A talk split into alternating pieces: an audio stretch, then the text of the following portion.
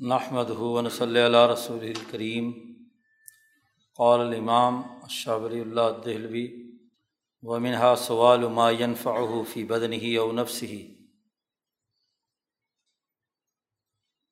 یہ علم الاحسان سے متعلق دوسرا باب چل رہا ہے اور اس دوسرے باب میں اخلاق اربا حاصل کرنے کے لیے جو ذکر اذکار کا طریقۂ کار ہے، اس پر گفتگو جاری ہے کہ وہ لوگ جو کسی بھی طرح ان اخلاق کے حصول میں کمی محسوس کرتے ہیں، تو وہ ان اعلیٰ اخلاق کو اپنے اندر پیدا کرنے کے لیے یہ اذکار کریں۔ تو پہلے ذکر کی اہمیت بیان کی ہے، اس پر جو احادیث تھیں۔ اور پھر دس بنیادی اذکار جو نبی اکرم صلی اللہ علیہ وسلم نے ان اخلاق اربا کے حصول کے لیے منظمت کیے ہیں، انہیں بیان کر رہے ہیں۔ ہر کام کے حصول کا طریقۂ کار اور پروسیجر بیان کیا جائے، متعین کر دیا جائے تو وہ کام سہولت سے سر انجام پاتا ہے۔ اسی کا نام سیاست ہے۔ سیاست ایک ایسی بہترین مینجمنٹ کو کہتے ہیں کہ جس سے قانون کی جو روح مطلوب ہے وہ پورے طریقے پر حاصل ہو جائے۔ قانون کی ظاہری شکل جب تک متعین نہیں ہوتی تو پورا نتیجہ نہیں نکلتا۔ تو یہ اذکار شاہ صاحب نے شروع میں بیان بات بیان فرمائی۔ کہ اگر اس کو منظمت نہ کیا جاتا تو خالق و مخلوق کے درمیان جو رشتہ ہے، صفت احسان حاصل کرنے کے حوالے سے، اس میں کمی کوتاہی یا زیادتی ہو سکتی تھی، افراد و تفریح ہو سکتا تھا۔ اس لیے نبی کرم صلی اللہ علیہ وسلم نے اسے بھی منظمت کر دیا۔ اور اس حوالے سے چار بنیادی اذکار پہلے بیان ہو چکے ہیں۔ سبحان اللہ الحمد للہ ولا الہ اللہ اللہ اکبر۔ تو جو تیسرا کلمہ ہے، اس میں یہ چاروں اذکار آ گئے۔ سبحان اللہ میں ہر قسم کی منفی اور عیب والی چیزوں کو ذات باری تعالیٰ سے دور کرنے کا عزم اور ارادہ کرنا۔ اور الحمد للہ میں جو بھی ممکنہ کمالات ہیں انہیں اللہ تبارک و تعالیٰ کے اس بات کا عزم اور ارادہ کرنا۔ لا الہ الا اللہ میں ماس اللہ کی نفی اور اللہ تبارک و تعالیٰ کے ساتھ اسی ہی کی وحدانیت کے ساتھ پختہ تعلق ہے۔ اور اللہ اکبر میں اللہ کی بڑائی، عظمت اور حیبت و جلال کو اپنے اندر پیدا کرنا ہے۔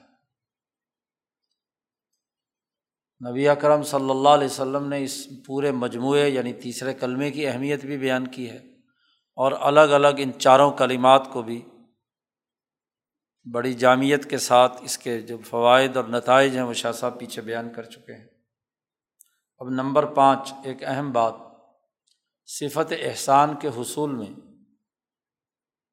اقبات الا سماحت نفس اور عدالت اور تہارت چاروں اخلاق کے حصول میں پانچویں اہم ترین چیز جس کا عنوان قائم کیا ہے، الادعیہ والاستعاذہ۔ دنیا کا کوئی کام ہو، کوئی بھی خلقی طور پر ہو یا خلقی طور پر ہو، خلقی طور پر یعنی تخلیق کے اعتبار سے اپنے بدن، اپنے مال، اپنے جسم یا خلقی طور پر یا اخلاق کے حصول کے حوالے سے ہو۔ تو جو بھی نفع بخش چیز ہے، انسانی بدن، مال، جسم یا دنیاوی معاملات کے حوالے سے، اس میں صرف اور صرف اللہ سے سوال کرنا، دعا کرنا۔ اس کو کہتے ہیں دعا۔ اور جو بھی اس دنیا یا آخرت میں انسان کے لیے مضر چیزیں ہیں، نقصان دہ ہیں، ان سے پناہ مانگنا، اسے کہتے ہیں استعاضہ۔ اللہ کی پناہ میں آنا اور ان کے شر سے بچنے کی دعا کرنا، یہ استعاضہ کہلاتا ہے۔ تو پانچواں ذکر جو نبی کرم صلی اللہ علیہ وسلم نے متعین کیا ہے وہ الادعیہ والاستعاذہ ہے۔ اس لیے فرمایا و منہا ان اذکار میں سے ایک یہ بھی ہے کہ سوال و ما ین فی بدنی ہی او نفسی ہی وہ چیزیں جو اس انسان کے اپنے بدن یعنی جسم، او نفسی ہی یا اس کی روح کے لیے نفع بخش۔ ہے پھر اگلی بات کہی بے اعتبار خلق ہی، تخلیق کے اعتبار سے کہ اس کی جسمانی تخلیق اور نشو و ارتقاء کے حوالے سے یہ دونوں چیزیں کہ اس کی روح اور اس کا نفس بھی ترقی کرے اور اس کا بدن بھی مناسب نشو و نما پائے۔ او بے اعتبار حصول سکینتی یا اس حوالے سے کہ اس کی روح پر اطمینان اور سکون نازل ہو، اس میں اضطراب اور بے سکونی اور بے اطمینانی کی کیفیت نہ ہو۔ انسان کی روح بے سکونی کی حالت میں ہو یا اشتعال انگیزی کی حالت میں ہو تو تب بھی انسان مسترب رہتا ہے۔ تو اضطراب کے دور کرنے کا طریقہ یہ ہے کہ اس کے اندر سکینت اور اطمینان کی کیفیت ہو، ٹھہراؤ۔ او تدبیری منزلی ہی و مالی ہی و جاہی ہی تیسری شکل۔ بدن اور نفس کی تخلیق کے اعتبار سے بھی، اطمینان و سکون کے اعتبار سے بھی، اور اپنے گھریلو نظام تدبیری منزل۔ اور گھر اور زندگی بغیر مال کے نہیں چلتی، تو مال کے نظم و نسق سے متعلق کیوں نہ ہو۔ اسی طرح تیسری اہم ترین چیز جو شاہ صاحب بیان فرما رہے ہیں وہ جاہی ہی، جو اسے عزت و وقار معاشرے میں حاصل ہے، یا حاصل ہونا چاہیے ہر انسان کو سماعت نفس کے اصول پر۔ ہر آدمی سوسائٹی میں معزز ہو، جا اور مرتبہ رکھتے۔ تو یہ انسان کی ضرورت ہے۔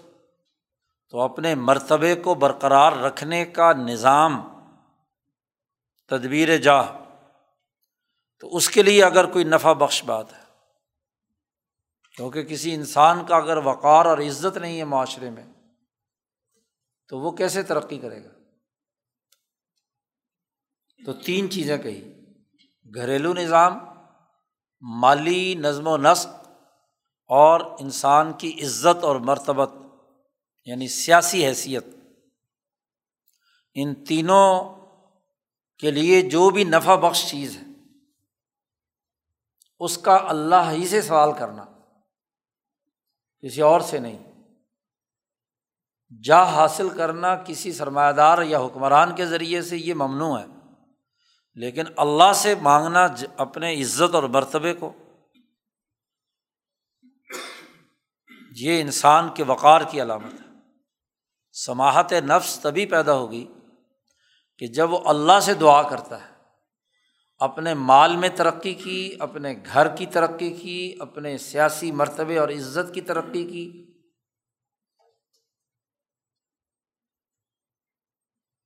اس کا اللہ سے سوال کرنا۔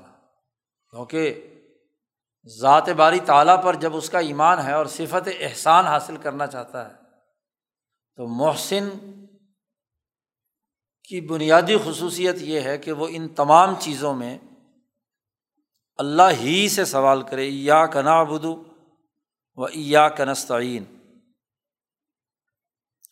اور اس کا پناہ مانگنا ما تعوض عما یزر کدالی کا ان تمام چیزوں میں، بدن میں، اپنی روح میں، اسی طرح اپنی نوح میں اطمینان و سکون، گھر، مال اور سیاسی عزت کو بھی جتنی چیزیں نقصان پہنچانے والی ہیں، ان تمام سے کیا ہے؟ اللہ کی پناہ مانگنا، اللہ کی پناہ میں آنا۔ مال میں کمی نہ ہو، عزت میں کمی نہ ہو، گھر بار کے اندر ہاں جی کمی اور کوتاہی نہ ہو، بدن اور روح کے اندر کمی نہ ہو، اس کو جو نقصان پہنچانے والی چیزیں ہیں، ان سے استعاذہ، پناہ مانگنا، یہ اہم ترین عمل ہے۔ ایک محسن صفت احسان حاصل کرنے والا اس بات کو اپنا ٹارگیٹ بنائے کہ ان چاروں اخلاق کے حصول کے حوالے سے وہ ان تمام کاموں میں صرف اور صرف اللہ سے دعا کرے شاہ صاحب فرماتے ہیں وسر رفی اللہ ہی سے ان تمام چیزوں کے بارے میں سوال کرنا اور ان نقصان دہ چیزوں کے بارے میں اللہ سے پناہ مانگنا، اس کا راز یہ ہے کہ مشاہدہ تو تاثیر الحق فی العالم۔ جس آدمی کی یہ عادت بن جائے کہ صرف اللہ ہی سے مانگنا ہے اور اللہ ہی کی پناہ میں آنا ہے، تو دراصل وہ انسان اس پوری کائنات میں اللہ حق تبارک و تعالیٰ کی جو تاثیر کار فرما ہے، اس کا گویا کہ مشاہدہ کر رہا ہے وہ۔ اس کی نگاہوں کے سامنے ہے کہ ہر ہر ذرہ ذرہ اسی کے کنٹرول میں ہے اور وہی نظام چلا رہا ہے اور مانگنا بھی اسی سے ہے۔ غیر اللہ سے نہیں مانگنا۔ کسی حکمران سے، کسی سرمایہ دار سے، کسی اور طاقتور کے سامنے ان امور سے متعلق بھیک نہیں مانگنی۔ یہی مطلب ہے یا کا نا بدو یا کا نستعین۔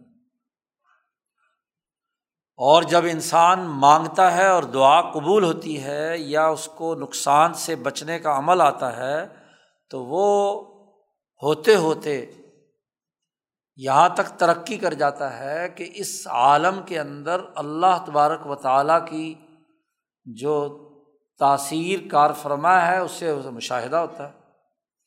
تو یقین کی کیفیت بڑھتی ہے کہ صرف وہی ذات ہے جو اس پوری کائنات کا نظم و نسق چلا رہی ہے۔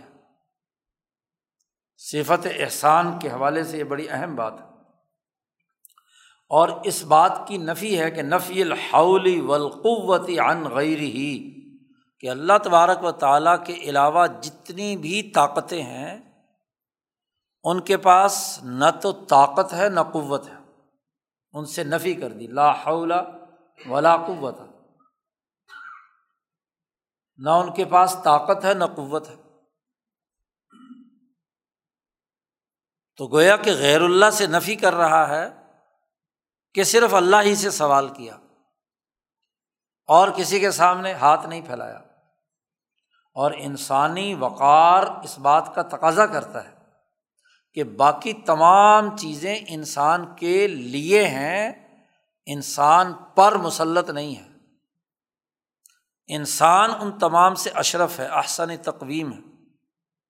سورج، چاند، ستارے، آسمان، زمین، تمام کی تمام، یہ جو بھی کچھ ہیں، یہ انسان کے لیے۔ اللہ نے کہا، تمہارے لیے ہم نے سورج مسخر کیا۔ سخر الحکم الشمس والقمر۔ دائی بہن، دونوں کے دونوں سورج اور چاند تمہارے لیے مسخر کی ہے یہ زمین تمہارے لیے مسخر کی ہے۔ اور ان سے بنی ہوئی جتنی بھی چیزیں ہوں، ان کے سامنے ان سے سوال کرنا، یہ تو انتہا درجے کی صفت احسان کے خلاف اور ضد ہے اس کی کیفیت۔ گویا کہ اخبار اللہ پورا نہیں ہوا۔ تو اخلاق اربا کے حصول کے لیے غیر اللہ سے طاقت اور قوت کی نفی اور صرف اور صرف اللہ ہی سے مانگنا۔ اور اللہ ہی کی پناہ میں آنا، کوئی اگر شر پیدا کرنے والی چیز شر ما خلق ہے، یا شر حاصدن اذا حسد ہے، یا شر النفاسات فی العقد ہے، وغیرہ وغیرہ، ان تمام شرور سے پناہ مانگ کر صرف اور صرف رب الفلق یا رب الناس کی پناہ میں آنا۔ یہ استعاذہ ہے۔ تو یہ پانچویں اہم ترین بات ذکر اذکار میں سے دعا کی کیفیت کا ہونا ہے۔ اور یہ بڑی بنیادی اور اہم کیفیت ہے۔ لوگ کثرت سے وظیفے تو بڑے پڑھتے ہیں، لیکن جسے دعا مانگنا کہتے ہیں یا اللہ کی پناہ میں آنا کہتے ہیں، وہ نہیں۔ وہ ایسے غفلت سے ہاں جی لفاظی ہوتی ہے، جملے رٹے ہوئے بولتے رہتے ہیں، ورنہ تو کیفیت نہیں پیدا ہوتی صفت احسان کی۔ تو نتیجہ نہیں نکلتا۔ ومن اجماعی ما صلی النبی صلی اللہ علیہ وسلم فی الباب۔ شاہ صاحب نے دعا مانگنے کے حوالے سے جو جامع ترین دعائیں جو خود نبی اکرم صلی اللہ علیہ وسلم نے بطور سنت کے جاری کی ہیں اور وہ جامع ترین ہیں۔ تو شاہ صاحب نے پہلے دعائیں جمع کر دی جو نبی اکرم صلی اللہ علیہ وسلم نے مانگی ہیں۔ اور پھر جو استعاضہ یا پناہ مانگنے کے حوالے سے جتنی جامع ترین دعائیں تھیں، وہ شاہ صاحب نے یہاں جمع کر دی احادیث کے پورے ذخیرے سے۔ شاہ صاحب فرماتے ہیں کہ نبی اکرم صلی اللہ علیہ وسلم کی یہ دعا کہ آپ صلی اللہ علیہ وسلم نے فرمایا اللہ اسلح لی دینی اللہ ہوا عصمت و امری۔ اے اللہ، میرے لیے میرا دین درست کر دے۔ کیونکہ میرے تمام امور کی پناہ گاہ اور عصمت میرے دین میں ہے۔ کہ میرا فکر، میرا دین غالب کر دے۔ میرے لیے اللہ ہوا عصمت و عمری میرے تمام امور کی پناہ گاہ اور تمام شرور سے بچانے کی جو بنیادی چیز ہے وہ میرا دین ہے۔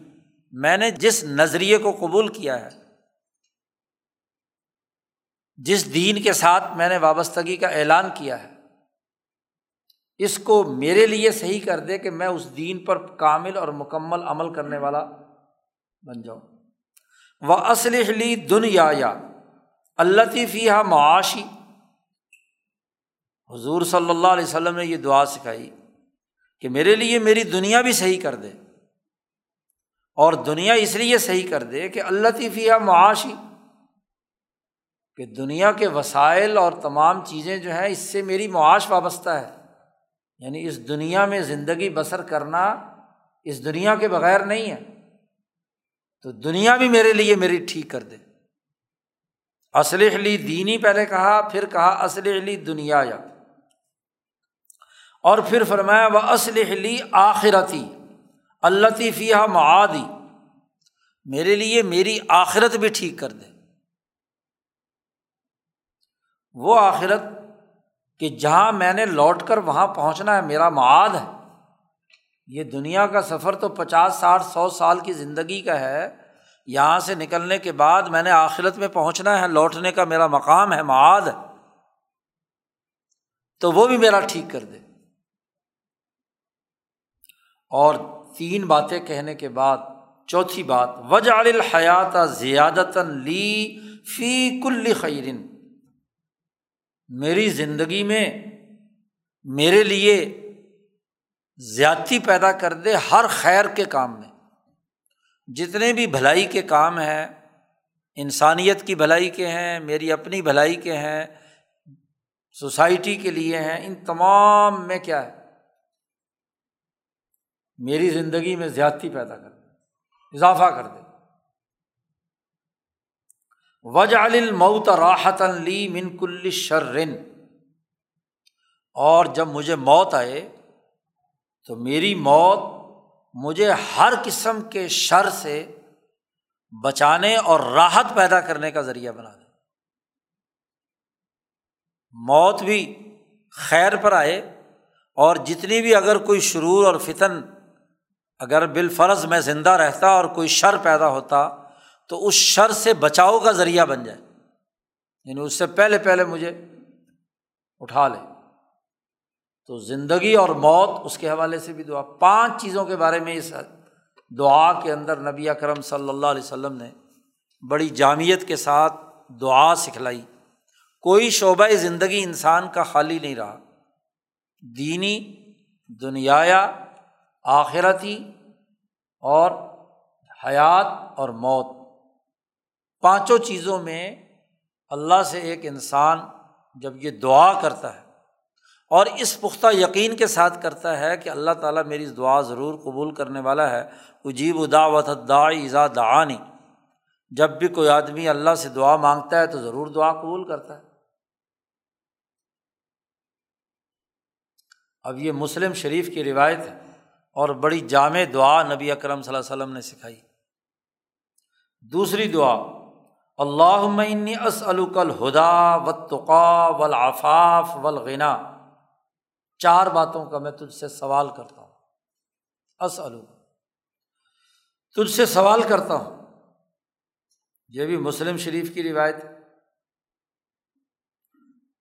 کہ مجھے ہدایت عطا فرما تقوا عطا فرما۔ افاف عطا فرما یعنی جو چیزیں حلال نہیں ہیں، ان سے مجھے بچا، رزق حلال۔ اور ولغنا اور مجھے مالدار بنا۔ غنی بنا، مجھے کسی انسان کے سامنے ہاتھ جھکانا نہ پڑے۔ کیونکہ یہ سب سے ذلت امیز بات ہوتی ہے کہ آدمی بھوک اور ضرورت کے لیے کسی دوسرے کے سامنے ہاتھ پھیلائے۔ تو چار باتوں کا نبی اکرم صلی اللہ علیہ وسلم نے دعا سکھلائی کہ اللہ سے سوال کیا کرو۔ اسلوک الہدا و تقا ولافاف ولغنا تیسری حدیث نقل فرمائی۔ نبی اکرم صلی اللہ علیہ وسلم نے دعا سکھائی اللہ مہدنی و سدنی اے اللہ مجھے ہدایت دے دے اور بالکل سیدھا کر دے مجھے۔ سدد تصدید بالکل کوئی کجی اور کوتاہی نہ ہو۔ یہ وہ دعا ہے جو حضور اقدس صلی اللہ علیہ وسلم نے حضرت علی کرم اللہ وجہ کو سکھائی تھی۔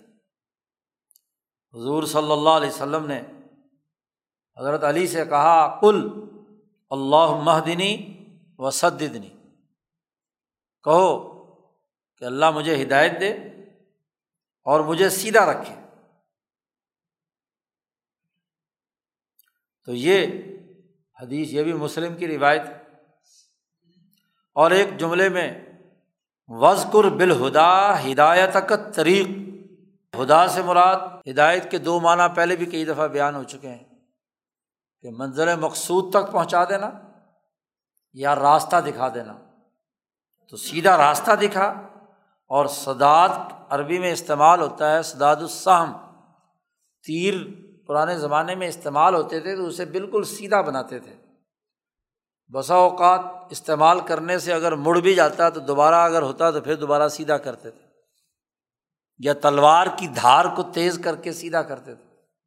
کیونکہ تلوار دندانے دار ہو تو کاٹ دار نہیں ہوتی۔ تیر ٹیڑھا میڈا ہو تو وہ بھی دشمن کو کوئی نقصان نہیں پہنچاتا۔ چوتھی دعا سکھائی۔ جی۔ کہ اللہ مغفر لی ورحمنی وحدینی و آفینی ورژنی ورفانی وجبرنی کی بھی ایک روایت ہے۔ یہاں صرف جو مشکات مسلم کی روایت کے الفاظ لائے ہیں۔ خاص طور پر نبی اکرم صلی اللہ علیہ وسلم کے بارے میں آتا ہے کہ دو سجدوں کے درمیان جب آپ بیٹھتے تھے نفلی نمازوں میں تو یہ دعا پڑھتے تھے اللہ مغفلی ورحمنی وحدینی ورژنی ورفانی وجبرنی یہ بھی بڑی جامع دعا ہے۔ مجھے معاف کر دے، مجھ پر رحم کر، مجھے سیدھا راستہ دکھا، مجھے عافیت دے، مجھے رزق عطا فرما۔ اور مجھے بلندی عطا فرما ورفانی اور وجبرنی اور میرے اندر اگر کوئی کمی یا نقص ہے تو اس کو بھر دے۔ درست کر دے۔ جویرا کہتے ہیں، کسی آدمی کی کوئی ٹانگ وانگ ہڈی وڈی ٹوٹ جائے تو اس کو باندھ کر ہاں جی پلستر ولستر چڑھاتے ہیں تو سیدھا کرتے ہیں۔ تو اس کو جبیرا کہتے ہیں، وجبر نہیں۔ نقص کو دور کر دے۔ اسی طرح پانچویں دعا جو نبی اکرم صلی اللہ علیہ وسلم نے سکھائی، جو قرآن حکیم میں بھی ہے اللہ مربنا آتنا فت دنیا حسنا وفیل آخرت حسن وقین عذاب النار۔ بخاری اور مسلم دونوں میں یہ دعا نبی اکرم صلی اللہ علیہ وسلم سے منقول ہے۔ چھٹی دعا، نبی کرم صلی اللہ علیہ وسلم سے جو مروی ہے۔ یہ تقریباً تمام سیاستہ میں جی بخاری، مسلم، ابو داود جی وغیرہ میں، نسائی کے علاوہ، تمام میں یہ روایت ہے۔ رب آئینی اے اللہ، اے میرا رب، میری مدد فرما۔ ولا تو عین علیہ، میرے خلاف، میرے دشمن کی مدد نہ کر۔ ون سرنی میری نصرت کر، میری مدد فرما۔ ولا تنسر علیہ، میرے خلاف، میرے دشمن کی مدد مت کر۔ وم کر لی، ولا تمکر علیہ۔ میرے لیے تدبیر راستہ دکھا مجھے۔ مکر تدبیر کو کہتے طریقہ، خفیہ راستہ۔ اور ولا تمکر علیہ، میرے خلاف دشمن کی سازشوں کو کامیاب نہ فرما۔ وہ دینی مجھے ہدایت عطا فرما۔ ویسر الہدا لی، اور مجھے ہدایت میرے لیے آسان فرما دے۔ ون سرنی علام بغا علیہ۔ اور میری مدد فرما اس کے خلاف جس نے میرے خلاف بغاوت کی ہے۔ جو مجھ پر ظلم کرتا ہے، ظالم ہے۔ تو اس ظالم کے خلاف میری مدد فرما۔ رب جالنی اے میرے پروردگار، مجھے ایسا بنا دے کہ اللہ کا شاہ کرن اللہ کا ذاکرن اللہ کا راہبن اللہ کا متوان اللہ کا مخبتاً الہی کا اواہم منیبا۔ مجھے بنا دے کہ میں تیرا شکر ادا کرنے والا ہوں، تیرا ہی شکر ادا کروں۔ اللہ کا ذاکرن، تیرا ہی ذکر کرنے والا ہوں۔ اللہ کا راہبن، تیرے نام پر ہی میں راہب بنوں یعنی ڈرنے والا یہاں رحبان سے۔ لک متوان تیری ہی اطاعت اور اتباع کرنے والا ہوں۔ فرما بردار ہوں لک مخبتاً، تیرے سامنے ہی میں اخبات کرنے، عجز و انکساری کرنے والا ہوں۔ الہی کا اب واہم منیبا، تیرے سامنے ہی رونا دھونا اور تیری طرف ہی رجوع کرنے والا ہوں۔ اب واہ آہ کے ساتھ اللہ کے سامنے گر گرانا۔ ابراہیم علیہ السلام کی خصوصیت بیان کی کہ افواہ حلیم۔ بردبار تھے اور بہت ہی اللہ کے سامنے عجز و انکساری کرنے والے تھے۔ پھر اسی دعا کے جملے ہیں کہ اے میرے پروردگار، میری توبہ قبول فرما لے اور میری گناہوں اور گندگیوں کو مجھ سے دھو دے۔ وقصل حوبتی و عجیب دعوتی، میری دعا کو قبول فرما لے۔ وہ سبت حجتی میرے دلائل اور حجت جو میں اپنے نظریے کے لیے دیتا ہوں، اس کو ثابت کر دے۔ وہ سدد لسانی میری زبان بالکل سیدھی ہو۔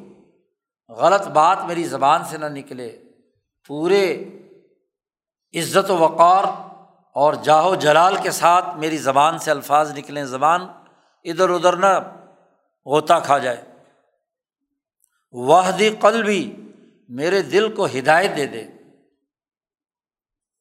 وصل السخیمت صدری۔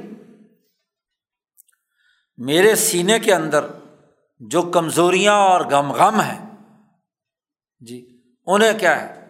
وہاں سے کھسکا دے۔ وصل تسل کہتے ہیں۔ کسی چیز کا چپکے سے کھسک جانا۔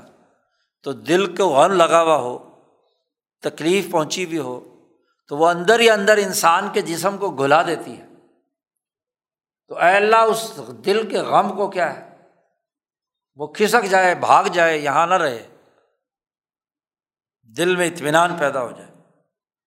یہ جامع ترین دعا بخاری، مسلم، ابو دابود ترمزی جی۔ ساتویں دعا۔ اے اللہ میں تجھ سے سوال کرتا ہوں، رزق لینا چاہتا ہوں، تیری محبت کا اللہ مرزکنی حبا کا وہ حب میں فاؤنی حب ہو آئندہ کا اپنی محبت مجھے عطا فرما۔ اور اس آدمی کی محبت عطا فرما کہ جس کی محبت مجھے نفع دے، تیرے نزدیک۔ یعنی رسول اللہ صلی اللہ علیہ وسلم کی محبت، صحابہ کی محبت اور اگر دنیا میں موجود ہیں تو جس جس سے تو راضی ہے اور اس سے محبت کرنے سے مجھے نفع ملتا ہے، تو اس کی محبت مجھے عطا فرما، میرے دل میں۔ اے اللہ، تو مجھے رزق عطا فرما کہ میں محبت کرنے والا بن جاؤں، قلب کے اندر محبت راسک ہو جائے۔ اور اس محبت جو تو نے میرے دل میں پیدا کی اپنی یا اپنے محبوب اولیاء اللہ کی، تو فج الحقوت لی فیما توحب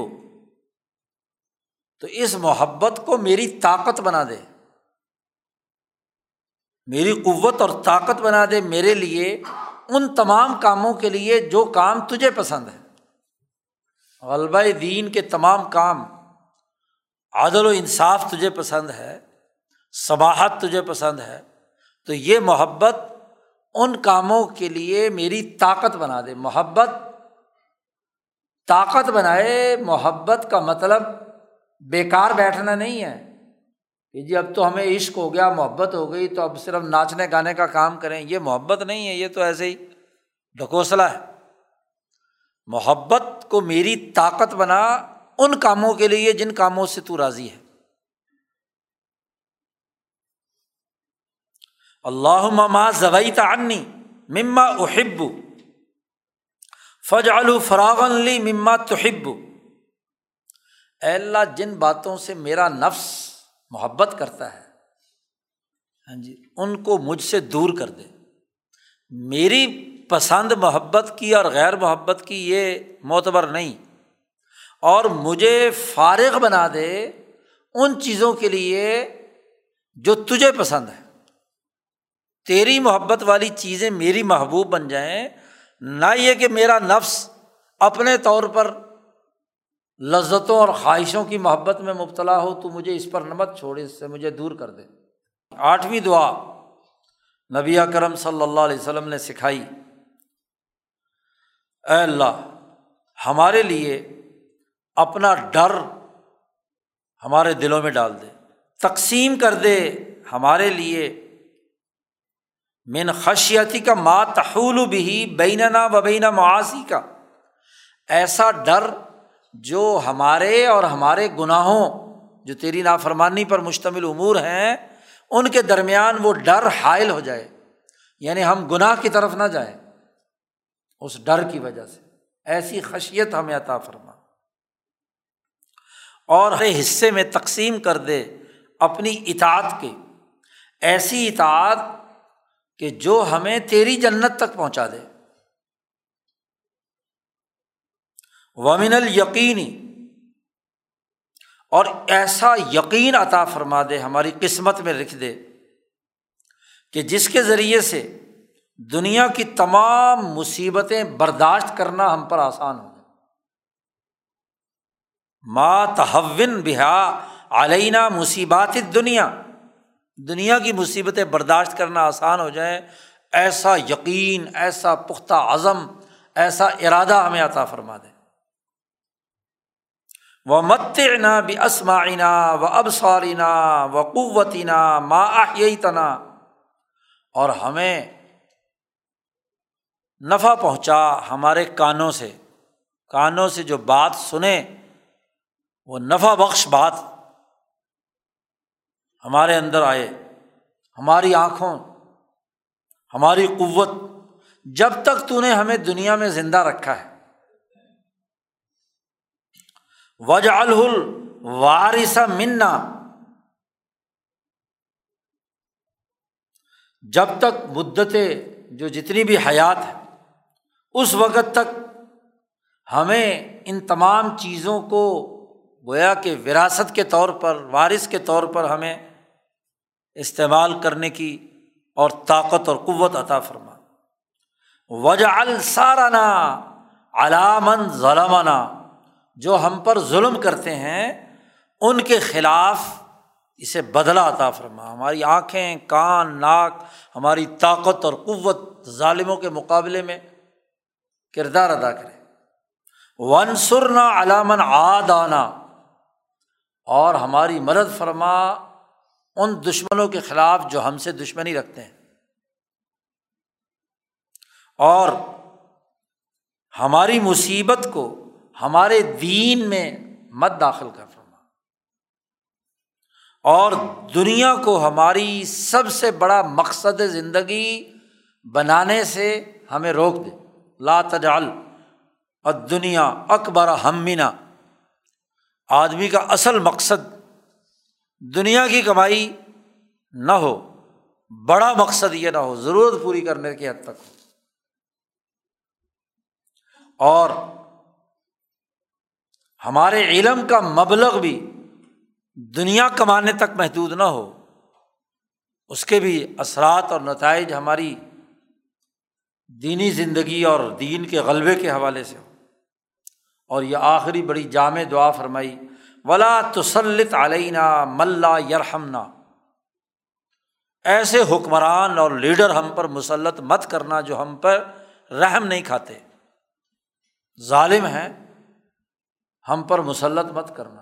کسی ظالم کو، کسی شیطان کو، کسی حکمران کو ہم پر مسلط مت کرنا، جو ہم پر رحم نہیں کھاتا۔ یہ وہ دعائیں ہیں جو اللہ سے مانگنے سے متعلق ہے، سوال۔ اب یہ تمام چیزیں نفع بخش ہیں، بدن بھی، جان بھی ہاں جی اور اطمینان و سکون بھی، گھر بھی، بار بھی، جاہ بھی، مرتبت بھی، تمام چیزیں ان دعاؤں میں۔ یہ آٹھ دعائیں شاہ صاحب نے، چار جو بڑی حدیث کی کتابیں ہیں، بخاری، مسلم ترمزی ابو داود سے یہاں نقل کی ہیں، یہ جامع ترین دعا ہے۔ ومن اجماعی ما صلی النبی صلی اللہ علیہ وسلم فل استعاذی ایسے ہی نبی کرم صلی اللہ علیہ وسلم نے بری باتوں سے پناہ، شر کی باتوں سے پناہ سے متعلق بھی بڑی جامع ترین مصنون دعائیں بیان فرمائی ہیں۔ شاہ صاحب نے وہ بھی ہاں جی چھ کے قریب دعائیں ہیں، وہ یہاں نقل فرمائی ہیں۔ نبی اکرم صلی اللہ علیہ وسلم نے دعا سکھلائی۔ اعوذ باللہ من جہد البلائی و درک شقائی و سو القضائی و شماعت العدائی اے اللہ، مصیبتوں کی مشقت سے میں پناہ میں آتا ہوں تیری۔ ودر کی شقائی بد بختی کے پانے سے بھی پناہ چاہتا ہوں۔ وسول قضائی برے فیصلوں سے بھی پناہ مانگتا ہوں۔ چاہے عدالتوں کے فیصلے ہوں، حکمرانوں کے فیصلے ہوں یا اللہ کی قضا ہو، اس سے۔ وہ شماعت دل اور دشمنوں کی ہنسنے اور ٹھٹھا اور مذاق کرنے سے۔ شماعت کا لفظ استعمال کیا جاتا ہے کہ جو مخالف اور شریکہ ہو یا دشمن ہو، آدمی کو کوئی تکلیف پہنچے اور وہ ٹھٹھا اور مذاق اڑائیں کہ واہ جی واہ، دیکھا نا، پھنس گیا۔ جی۔ تو آدمی کی عزت اس سے کیا پامال ہوتی ہے کہ دشمن راضی ہو، دشمن خوشیاں منائے۔ جی اسے کہتے ہیں شماعت تو دشمنوں کے ہنسی مذاق اور ان کے خوش ہونے سے مجھے بچا۔ جی، بڑی جامع دعا۔ ایسے ہی اگلی دعا اللہ معنی آؤزبی کا اے اللہ، میں تیری پناہ میں آتا ہوں، من الحمی ول حضنی ول عجزی ول کسلی ول بخلی و ضلع دینی و غلابت رجال پناہ میں آتا ہوں تیری من الحمی کوئی غم۔ ہم ایسا جو مستقبل کے حوالے سے ہے، فکر لائق ہے۔ جی، اور حزن ماضی کے حوالے سے۔ ماضی میں کوئی کام اس کا غم لگ گیا تو مستقبل کی فکر،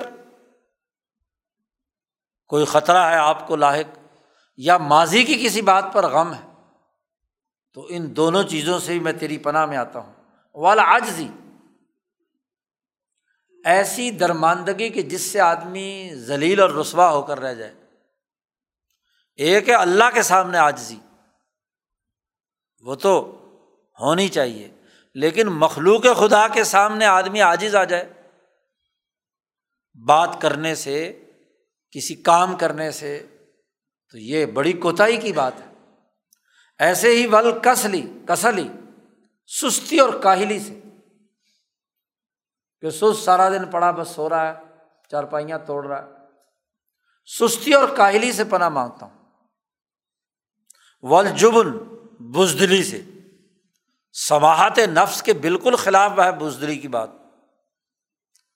اپنی عزت کے لیے دشمن سے مقابلہ کرنا، لڑائی کرنا ہاں جی طاقت اور قوت اور بہادری کا پیدا ہونا یہ اعلیٰ اخلاق میں سے۔ ایسے ہی بخل سے۔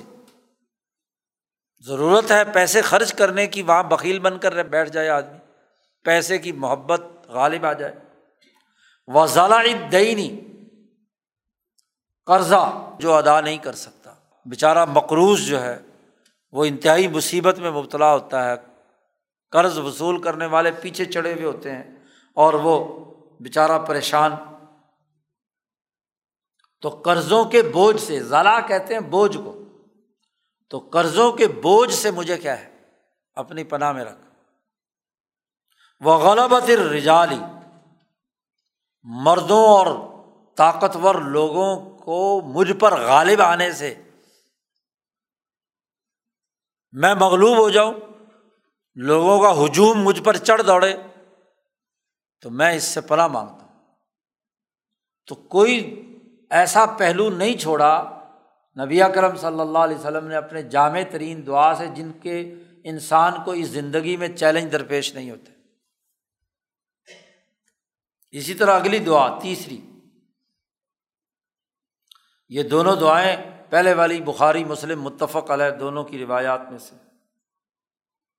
تیسری دعا بھی متفق علیہ، بخاری اور مسلم کی ہے۔ اللہ انی آؤزب کا من الکسل۔ اے اللہ، میں پناہ مانگتا ہوں سستی سے۔ یہاں دعا کا آغاز ہی کس سے کیا ہے؟ سستی جس آدمی پر چھائی ہوئی ہے، کسل مندی ہے، تو وہ دنیا کا کوئی کام نہیں کر سکتا۔ اس کا مطلب ہے کہ چستی ہونی چاہیے۔ سستی ختم اور چستی پیدا ہو جائے۔ ول حرمی بڑھاپے سے۔ ایسا بڑھاپا جو انسان کو کمزور کر دے اور کام کاج نہ کر سکے، تو جیسے سستی انسان کو ناکارہ بناتی ہے، ایسے ہی بڑھاپا بھی انسان کے لیے کیا ہے؟ انسان کے کام کاج جو کرنا چاہتا ہے، وہ نہیں کر پاتا۔ ول مغرم قرضوں کے بوجھ سے۔ غریم سر پر چڑھے ہوئے ہوں گے، لو جی پیسے نکالو، پیسے ہونا۔ ولماسم گناہ کی جگہ یا گناہ کی باتوں سے۔ آدمی مجبور ہو کر دھکیل دیا جائے، کسی کام میں گناہ کے اندر مبتلا ہو جائے، پناہ چاہتا ہوں۔ اللہ معنی آزب کا من عذاب النار و فطرت النار و فطرت القبر و عذاب القبر۔ میں پناہ مانگتا ہوں جہنم کے عذاب سے۔ اور جہنم کے فتنے سے۔ فطرت القبر، قبر کی آزمائش سے۔ نبی کرم صلی اللہ علیہ وسلم نے فرمایا کہ مردے کو دفن کرتے ہیں تو ابھی مٹی ڈال رہے ہوتے ہیں اور جانے والوں کی آہٹ مردہ سن رہا ہوتا ہے۔ تو رشتے پہنچ جاتے ہیں، چل بھی تیرا امتحان ہے۔ نبی کرم صلی اللہ علیہ وسلم کی تصویر دکھا کر پوچھا جاتا ہے کہ بتاؤ کون ہے یہ؟ تمہارا دین کیا ہے؟ یہ کون ہے؟ تو اگر اس نے درود پاک پڑھا ہوا ہے نبی کرم صلی اللہ علیہ وسلم کے لیے، تو فوراً پہچان جائے گا کہ میرے محبوب صلی اللہ علیہ وسلم ہے دین کے بارے میں کیا ہے واضح کہے گا کہ میرا دین ہے؟ وہ عذاب القبر اور پھر قبر کے عذاب سے۔ ومن شر فطرت الغنا، مالداری کا فتنے کے شر سے۔ مالداری کا بھی ایک فتنا ہوتا ہے، آزمائش ہوتی ہے۔ مال تو بہت جمع ہو گیا۔ اور جب زیادہ مال جمع ہو جائے تو پھر وہ عیاشی، دماغ میں تکبر، غرور، دوسرے انسانوں کو حقیر سمجھنے اور اس مال کا غلط استعمال کرنا، یہ شر اور فتنے لاحق ہوتے ہیں۔ تو اس کے شر سے بچا۔ ایک طرف مالداری کے فتنے کے شر سے بھی، اور ومن شر فطرت الفقر فقیری اور غربت کا بھی ایک فتنہ ہوتا ہے۔ کاد الفقر یقون کفرن کہ فقر جو ہے وہ انسان کو کفر تک پہنچا دیتا ہے۔ تو اس کے فتنے سے بھی بچا۔ کہ فقیر اور محتاج آدمی اپنا ایمان بیچنے پر مجبور ہو جاتا ہے۔ ومن شر فتنت المسیح دجال اور اللہ، میں پناہ مانگتا ہوں مسیح دجال کے فتنے کے شر سے۔ مسیح کہتے ہیں، اس کو جو پوری دنیا کی سیاحت کرتا ہے، پھیل ہر جگہ چلا جائے، سیاحت سے ہے مسیح۔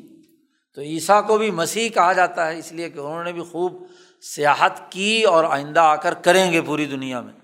اور دجال کو بھی مسیح اس لیے کہتے ہیں کہ وہ پوری دنیا میں گھومے گا۔ اس لیے اس کو مسیح کہتے ہیں۔ اور وہ دجال نبی کرم صلی اللہ علیہ وسلم شروع سے ہی دجال کے فتنے سے کیا ہے؟ پناہ مانگتے رہے۔ بلکہ آپ صلی اللہ علیہ وسلم نے فرمایا، بخاری شریف کی روایت ہے کہ ہر نبی نے نو علیہ السلام کے بعد سے لے کر ہر نبی نے دجال سے اپنی قوم کو ڈرایا ہے کہ دجال کے فتنے سے بچنا۔ جی۔ اور نبی کرم صلی اللہ علیہ وسلم نے فرمایا کہ تمام انبیاء نے دجال کے فتنے سے بچایا ہے، اپنے اپنی قوم کو۔ میں بھی وہی بات کہتا ہوں، لیکن ایک بات میں مزید کہتا ہوں جو مجھ سے پہلے کسی نبی نے نہیں کہی۔ کیونکہ اب دجال کے آنے کا وقت کہ وہ دجال جو ہوگا، اس کی بڑی نشانی یہ ہوگی کہ وہ بھینگا ہوگا، ایک آنکھ والا ہوگا۔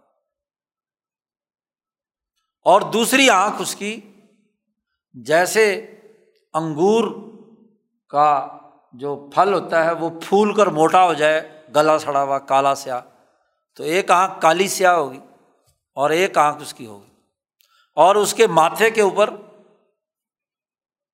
جی کاف، فا، را، کافر، الگ الگ حروف میں لکھا ہوا ہوگا۔ کہ یہ کافر ہے۔ بظاہر ماتھا بڑا روشن ہوگا۔ آج کل کچھ بے وقوف لوگ دجال کے نام پہ سوشل میڈیا پہ بنایا ہوا تو دجال کی ایک ہی آنکھ یہاں ماتھے پہ بنائی ہوتی۔ حالانکہ یہ حدیث کے تو خلاف ہے۔ ماتھے پہ تو کافر لکھا ہوا ہوگا۔ آنکھیں دونوں اپنی آنکھوں کی جگہ پر ہی ہوں گی۔ کیونکہ انسان کی شکل میں ہوگا نا۔ تو انسان کی آنکھیں تو جہاں ہیں وہیں ہوں گی۔ اور ایک آنکھ اس کی پھولی ہوئی۔ عنبتن طاف یاتن انگور کا وہ ایک پھل ہاں جی ایک دانہ جو پھول کیا ہو۔ دوسری آنکھ سے دیکھے۔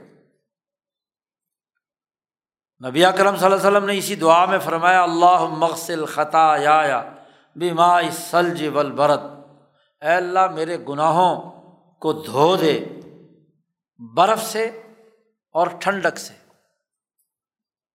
سلج ٹھنڈا پانی، برد، برف۔ کیونکہ گناہ حرارت پیدا کرتا ہے، گرمی پیدا کرتا ہے۔ جب بھی گناہ سرزد ہوتا ہے تو دراصل دل کے اندر ایک آگ لگی ہوئی ہوتی ہے۔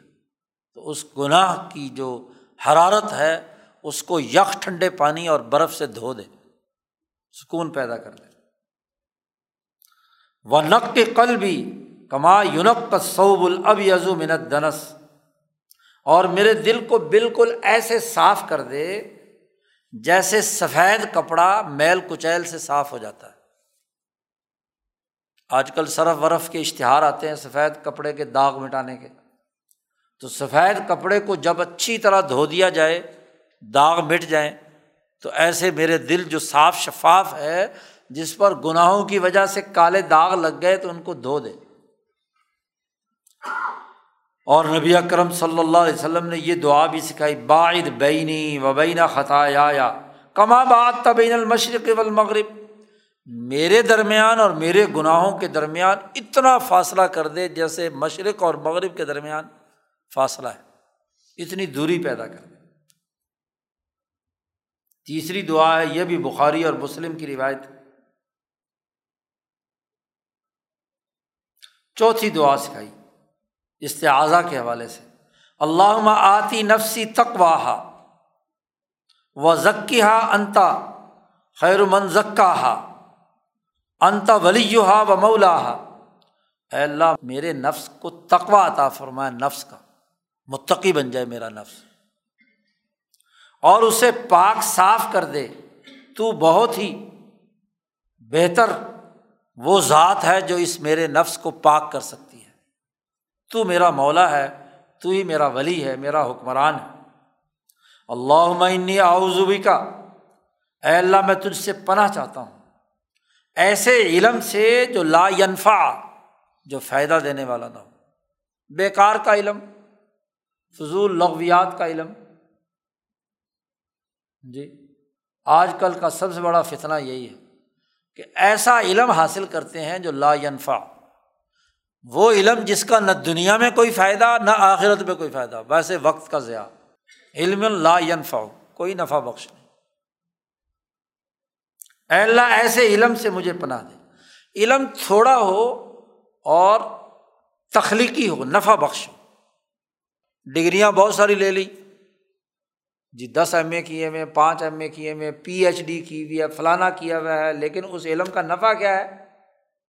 ٹکے کا نہیں۔ وبن قل بن لا یکشا اور ایسے دل سے میں تیری پناہ مانگتا ہوں جس کے اندر خشیت نہیں ہے، ڈر نہیں ہے، خوف نہیں ہے۔ ومن لفسن لا تشباؤ ایسے نفس سے پناہ مانگتا ہوں کہ جو جس کا پیٹ ہی نہ بھرے، روٹی کھا کر پھر روٹی کھا لے۔ لا تشباؤ ہر خوشبودار چیز آ جائے۔ تو چاہے پیٹ میں گنجائش ہو نہ ہو، ٹھونس نہیں لگے۔ تو ہرس کا ہونا اور پیٹ کا نہ بھرنا، یہ نفس کی بڑی خرابی ہے۔ اور ایک اور بڑی اہم دعا سکھلائی کہ ومن دعوتن لا یستجاب الحا ایسی دعا مانگنے سے بھی پناہ مانگتا ہوں کہ جو قبولیت کا درجہ نہ حاصل کرے۔ ایسی دعا مانگنے کی توفیق دے جو ضرور قبول ہو جائے۔ لا یستجاب الحا ایسی دعا مانگنی جو قبول ہی نہیں ہو سکتی۔ تو اس سے بھی مجھے بچا۔ ایسا فضول کام ہے نا، وہ تو فضول کام ہے۔ دعا تو وہی ہوتی ہے جو قبول ہونی چاہیے نا۔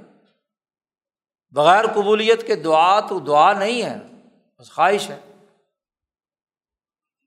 پانچویں دعا سکھائی۔ اللہ میں آؤزبی کا من زوال نعمتی کا اللہ، میں تیری پناہ میں آتا ہوں کہ تیری نعمت جو نے مجھے عطا کی ہوئی ہو، اسے تو ظاہر کر دے۔ زوال نعمت سے پناہ چاہتا ہوں۔ اور وہ تحول عافیتی کا تو نے مجھے جو عافیت دی ہوئی ہے۔ امراض سے، تکلیفوں سے، مصیبتوں سے، اس کے بدلنے سے بھی میں پناہ چاہتا ہوں کہ عافیت کے بجائے بد امنی پیدا ہو جائے، امن کی جگہ پر۔ وہ فجاعتی نکمتی کا۔ اور تیری طرف سے کوئی عذاب یا تکلیف اچانک آئے۔ اچانک کی موت سے بھی پناہ مانگی ہے۔ جی۔ اور اچانک کی کوئی بھی نکمت ذلت کی کوئی چیز اچانک آ جائے۔ کسی کی کوئی تکلیف آدمی اندازہ لگائے ہوئے ہو تو پھر اس کی حکمت عملی بناتا ہے، کوئی تدبیر بناتا ہے نکلنے کا۔ لیکن اچانک آفت پڑے تو بسا اوقات سنبھلنے کا موقع ہی نہیں ملتا انسان کو۔ تو اس کی پناہ مانگے وہ جمیعی سخت کا، تیری ناراضگی کی جتنی بھی شکلیں ہیں، ان تمام سے بھی میں کیا ہے؟ پناہ مانگتا ہوں۔ چھٹی دعا۔ اللہ انی آؤزبی کا من الفقر۔ اے اللہ، میں پناہ مانگتا ہوں تجھ سے فقر، فقیری کی حالت سے۔ جی۔ ولقلت کمی، کمزوری۔ وہ ذلتی ذلت سے۔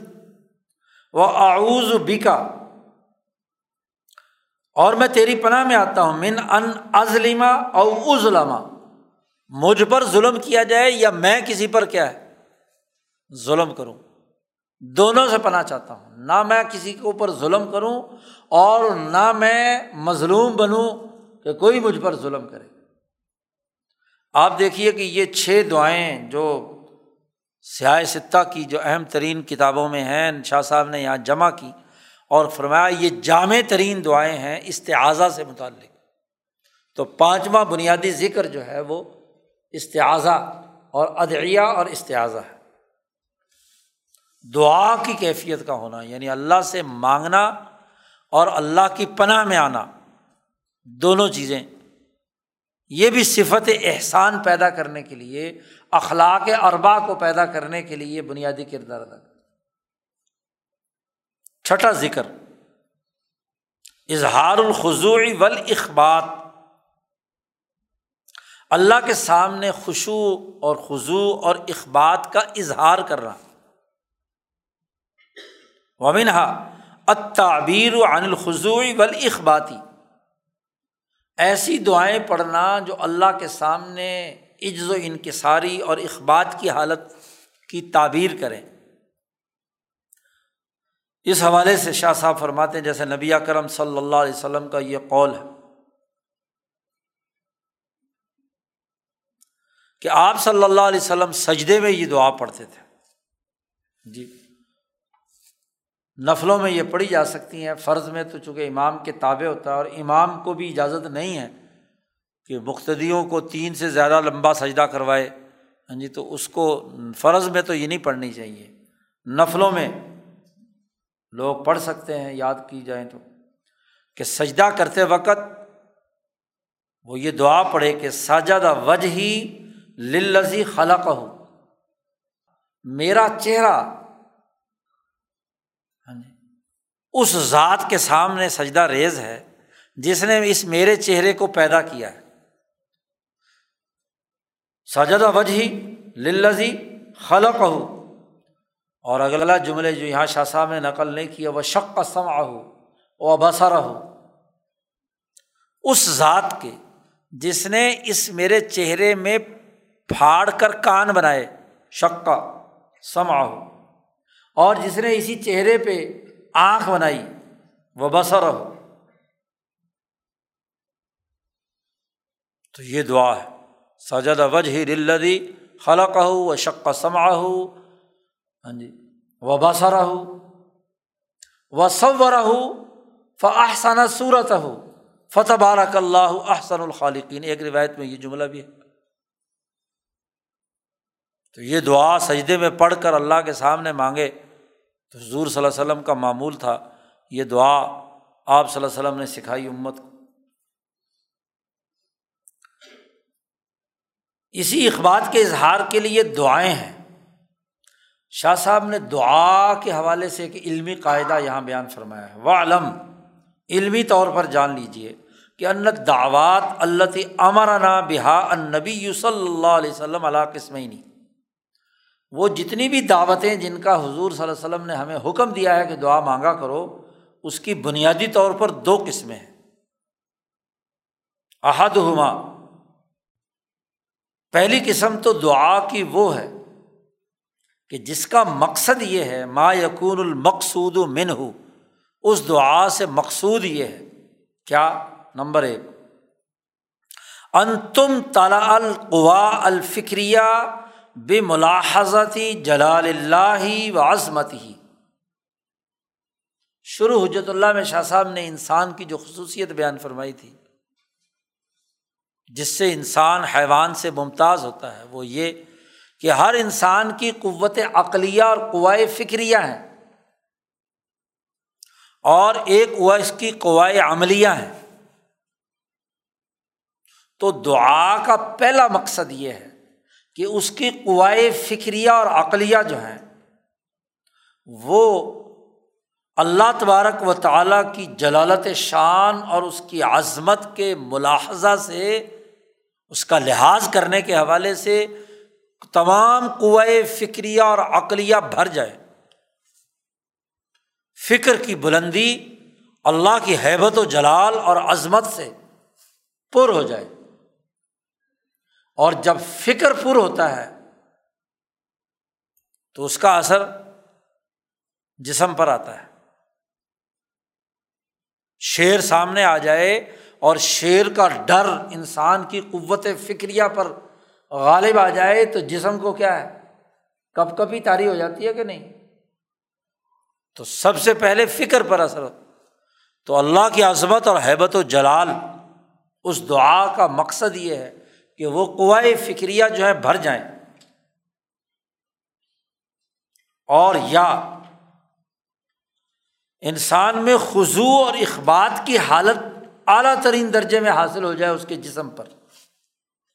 فعن تعبیر لسانی اماں یوناسب حاضل حالہ اثراً عظیمن فی تنب نفس لہا و اقبال علیہ اس لیے کہ جب زبان سے انسان اپنی قوت فکریہ جو بری ہوئی ہے، اس کو جب زبان سے تعبیر کرتا ہے یا جسم پر ایک کیفیت تاری ہے، اسے جب زبان سے ادا کرتا ہے، تو اس کا بہت بڑا اثر اس کی نفس پر اور اس کی روح پر پڑتا ہے اور نفس اس کی طرف متوجہ ہوتا ہے۔ تو ایک دعا کی وہ قسم ہے جس میں مقصد قوائے فکریہ کا اللہ کے عظمت و جلال سے بھرنا اور جسم پر اس کے اثرات کا ظاہر ہونا۔ اور دوسری دعا وہ ہے کہ ما یقون فی رغبت فی خیر دنیا بالآخرہ و تعوض من شرحما کہ جن دعاؤں کے ذریعے سے رغبت ظاہر ہو، دنیا اور آخرت کی بھلائی میں اور ان دونوں کے شر سے بچنے میں۔ لنا ہمت نفس اس لیے کہ نفس کی جو ہمت اور کسی شے کی طلب میں اس کے عزم کی تاکید تعقد عظیمت حافی طلب شعین یہ دونوں چیزیں مل کر اللہ کی سخاوت کے دروازے کو کھٹکھٹاتے ہیں۔ اور جب اللہ کا دروازہ اس طریقے سے کھٹکھٹاتا ہے انسان، تو یہ گویا کہ ایک ایسی تیاری ہے جس سے فیضان، نتیجے کا فیضان ضرور ہو جائے گا۔ اس کی وہ دعا جو ہے مقدمات دلیل میں سے۔ تو یہ جو دوسری قسم کی دعا تھی نا، یہ جو پیچھے پانچویں نمبر پر بات بیان ہوئی ہے نا، دعائیں اور استعاذہ وہ جو دوسری قسم کی دعا وہ تھی جو پیچھے گزر گئی۔ اور یہ جو چھٹے نمبر پر ہے یہ دعا کی پہلی قسم ہے کہ جس کے نتیجے میں انکان انسان کی قوت فکریہ بھر جائے اور اس کے جسم پر خضو اور اخبات کی حالت تاری ہو جائے۔ کیونکہ کوئی مولوی صاحب سوال کر سکتے تھے تو پیچھے بھی تو دعاؤں کا ذکر تھا۔ یہاں پھر چھٹے نمبر پر پھر دعا بیان کر رہے ہیں۔ تو شاہ صاحب نے علمی قاعدہ بیان کیا کہ دعوات کی دو قسمیں ہیں۔ ایک قسم وہ ہے جو دنیا کی خیر حاصل کرنے اور آخرت کی خیر حاصل کرنے اور یا دنیا کے شر سے بچنے اور آخرت کے شر کے بچنے سے متعلق ہے۔ اور وہ پیچھے پانچ نمبر پر بیان ہو چکی ہے اور ایک دعا کی وہ قسم ہے جس کے نتیجے میں انسان کی قوت فکریہ اللہ کی عظمت اور حیبت و جلال سے بھر جائے اور اس کا جسم پر اثر ظاہر ہو، یہ دعا کی پہلی قسم ہے جو یہاں چھٹے نمبر پر بیان ہو تاکہ کوئی علمی سوال کرنے والا جو ہے نا وہ بھول بھلیا میں الجھا نہ دے کسی لوگوں پھر ایک اور بات بھی شاہ صاحب کہتے ہیں وہ فعن الحاجت لذا لقل بھی جب آدمی کو کوئی مصیبت پڑی ہوئی ہوتی ہے نا، حاجت، ضرورت ہوتی ہے۔ اور الزا لذا کہتے ہیں جو اذیت پہنچا رہی ہوتی ہے اس کے دل کو۔ کہتے جس کو دل کے اندر لگی ہوئی ہوتی ہے نا تو اس کی دعا بھی کیا ہے؟ بڑی اہم ہوتی ہے۔ جس کے دل کو نہیں لگی ہوئی، وہ دعا تو بس اوپر اوپر سے پڑھ رہا ہوتا ہے۔ لذا کا معنی ہوتا ہے تکلیف دے۔ دل کے اندر جو ٹیسیں ابھرتی ہیں، اس کو لذا۔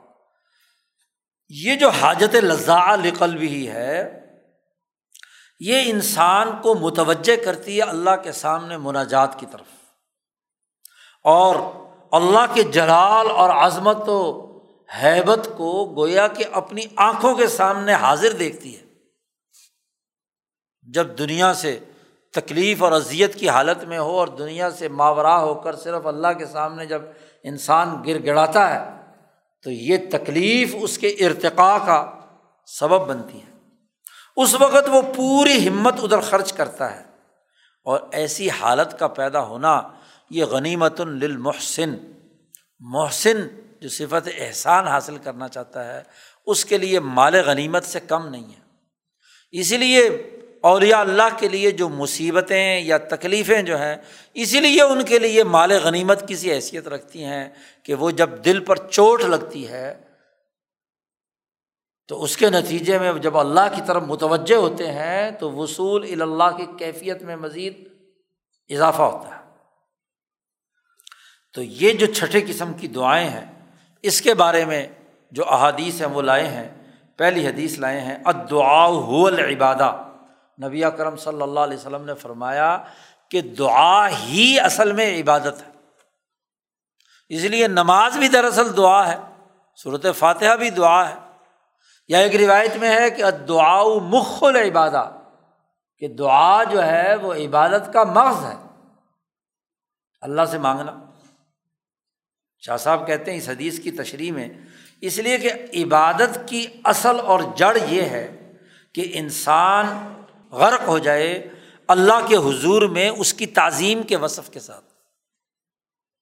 اور دعا کی دونوں قسموں میں یہ کامل اور مکمل نصاب ہے۔ دونوں میں اللہ کے سامنے حاضر ہو اور اللہ کی عظمت اور حیبت و جلال اس کے سامنے ہو اور اس میں استغراق کی کیفیت ہو۔ ادھر ادھر اس کا توجہ نہ ہو، وہ دعا ہے۔ یا ایک دوسری روایت میں نبی کرم صلی اللہ علیہ وسلم نے فرمایا، افضل العبادتی انتظار الفرج۔ نبی کرم صلی اللہ علیہ وسلم نے اس روایت سے پہلے والا جملہ ہے کہ صلی اللہ من فضل ہی اللہ سے اس کا فضل تلاش کرو کہ ان اللہ یو ہب یوس اللہ اللہ تعالیٰ پسند کرتا ہے کہ اس سے کوئی سوال کرنے والا سوال کرے۔ تو اس لیے فرمایا، افضل العبادت، افضل عبادت یہ ہے کہ اللہ سے سوال کرو اور سوال کرنے کے بعد کشادگی کشادگی کا انتظار کرو صبر کے ساتھ۔ یہ نہیں کہ جی دعا مانگی تھی، قبول ہی نہیں ہوئی۔ جی ابھی ابھی دعا مانگے اور ابھی کہے کہ جی نتیجہ کیوں نہیں آیا؟ تو یہ نہیں۔ افضل العبادہ۔ عبادت یہ ہے کہ میں نے دعا مانگی ہے اور ضرور قبول ہوگی۔ اب اس کے انتظار میں رہنا، یہ بھی دعا کی حالت ہے۔ اقول، شاہ صاحب فرماتے ہیں کہ انسان کی وہ ہمت جو اللہ کی رحمت کو نازل کرنے پر ابھارتی ہے، یہ بہت زیادہ مؤثر ہے عبادت کی تاثیرات میں سے۔ اس لیے دعا دراصل ہمت کو جمع کر کے یعنی ہمت کا کئی دفعہ میں نے مطلب بیان کیا ہے کہ انسان کی تمام قوائے طبعیہ، عقلیہ، علمیہ ہاں جی تمام کی تمام ایک پیج پر آ کر یکسو ہو جائیں، استغراق کی حالت میں چلی جائیں۔ یہ ہمت۔ تیسری حدیث مامن احدن ید و بدعائن۔ نبی کرم صلی اللہ علیہ وسلم نے ارشاد فرمایا ترمزی کی روایت کہ کوئی آدمی جب بھی کوئی دعا مانگتا ہے، تو کوئی ایسی دعا نہیں ہے، مگر یہ کہ اللہ تعالیٰ اس کو وہ عطا کرتا ہے جو اس نے سوال کیا ہے۔ جب اس نے سوال کیا، دعا مانگی، تو اللہ تعالیٰ اسے ضرور دیتا ہے۔ یا اگر وہ نہ دے، تو اوکف ان ہو منسوئی مسل ہو کوئی بڑی مصیبت نازل ہونے والی تھی اس پر، تو وہ اس دعا کے بدلے میں وہ مصیبت اس سے دور کر دیتا ہے، اتنے ہی درجے کی مصیبت دور کر دیتا ہے۔ کوئی دعا ایسی نہیں جس کا بدلا نہ ملے۔ سوائے اس دعا کے، اس حدیث کا ایک آخری ٹکڑا بھی ہے کہ معلوم ید بھی اسمن او قطیت رحمن دو باتیں کہیں۔ کسی گناہ کے کام کی دعا مانگ رہا ہے، سوال کر رہا ہے گناہ کا، تو وہ قبول نہیں ہوتی یا رشتے ناطے کے قطع کرنے کے لیے یعنی اپنے کسی رشتے دار کے قطع رحمی کے لیے دعا مانگتا ہے، تو وہ بھی قبول نہیں ہوتی کیونکہ یہ قطع رحمی کی دعا مانگنا یا گناہ کرنے کی دعا مانگنا، یہ تو خود جرم ہے۔ یہ کیسے قابل قبول ہو؟ اقول شاہ صاحب فرماتے ہیں کہ یہاں اس حدیث میں حسر کیا گیا ہے کہ ہر ایک دعا آدمی جو سوال مانگتا ہے ہاں جی وہ ضرور قبول ہوتی ہے۔ تو شاہ صاحب اس کی ایک وضاحت کر رہے ہیں، اس حدیث کی۔ شاہ صاحب فرماتے ہیں کہ ظہور الشعی من عالم مثالی ارل جب آدمی دعا مانگتا ہے اور کسی چیز کا عالم مثال سے اتر کر زمین تک آنا، اس کے دو راستے ہوتے ہیں۔ دو طریقے ہیں۔ لہو سنن طبیعی یجری ذالک المجرا علم یکن مانعم من خارجن آسمان سے ہی سر چیزیں نازل ہو رہی ہیں۔ عالم مثال سے ہی نیچے سب چیزیں آتی ہیں۔ تو ایک تو نیچے آنے کا ایک طبعی یعنی ایک عالمگیر قانون ہے کہ وہ طبی قوانین کے تحت خود بخود نیچے آئے گی۔ اگر خارج میں کوئی بھی معنی یا رکاوٹ نہ ہو، تو خود بخود جیسے پانی بہہ کر نیچے آتا ہے، ایسے ہی وہ چیز بھی ضرور اپنے طبعی سسٹم کے تحت دنیا میں آئے گی۔ لیکن ایک اور بھی انداز ہوتا ہے عالم مثال سے زمین پر آنے کا۔ ولہ سنن غیر طبیعی ایک دنیا میں آنے کے لیے غیر طبعی نظام بھی ہوتا ہے۔ طبی بہاؤ نہیں ہوتا۔ از خود ایسا نہیں ہوتا۔ کیوں؟ ان وجودہ مزاحمت فل اسبابی جب اسباب میں کچھ مزاحمت موجود ہو، کیونکہ قرۂۂ عرض پر جو چیز بھی وجود پذیر ہوگی، تو اسباب کا ایک نظام ہے نا بنایا اللہ سبب مسبب کا سسٹم چل رہا ہے۔ تو بسا اوقات ایسے اسباب ابھی نہیں ہے کہ وہ چیز دنیا میں نازل ہو، کوئی مزاحمت آ گئی۔ تو فمن غیر طبیعی جو غیر طبیعی چیزیں ہیں، وہ یہ کہ ان تصرف رحمت کفس ہوئی دعا مانگی آپ نے، اور طبی قوانین کے تحت وہ نیچے نہیں آ رہی، اس لیے کہ کچھ اسباب راستے میں رکاوٹ بنے ہوئے ہیں۔ طبی نظام کے۔ تو اب دعا کا عین جو کچھ آپ نے مانگا ہے وہ تو نہیں مل رہا۔ تو وہ جو رکاوٹ ہے، بسا اوقات وہ کیا ہے؟ دور ہو جاتی ہے۔ او اینا سی وحشتی ہی یا اسے اگر اس مصیبت کے آنے پر کوئی وحشت ہے تو وحشت دور ہو کر اس کے اندر اطمینان کی کیفیت پیدا ہو جاتی ہے۔ وہ الحامی بہجتی قلبی یا اس کے دل میں خوشی کا الحام پیدا کر دیا جاتا ہے۔ اور آدمی کے دل میں اگر خوشی کا الحام یا اطمینان کی کیفیت آ جائے تو وہ بڑی سے بڑی مصیبت کو بھی برداشت کر لیتا ہے۔ او میل الحادثہ میں بدنی ہی علامالی ہی یا کوئی مصیبت اس کے جسم پر آنے والی تھی۔ اس کی دعا سے ہوا یہ کہ وہ مصیبت اس کے جسم کے بجائے اس کے مال پر آ گئی، اس کا جسم بچ گیا۔ تو مختلف شکلیں ہیں۔ دعا کی قبولیت کی۔ وہ ہم سال ظالی کا اور اس طرح کی بہت ساری مختلف شکلیں ہیں۔ تو یہاں حدیث میں جو بات بیان فرمائی ہے وہ یہ کہ یا تو اللہ تبارک و تعالیٰ اگر کوئی رکاوٹ نہ ہو تو براہ راست جو کچھ مانگ رہا ہے وہ مل جاتا ہے۔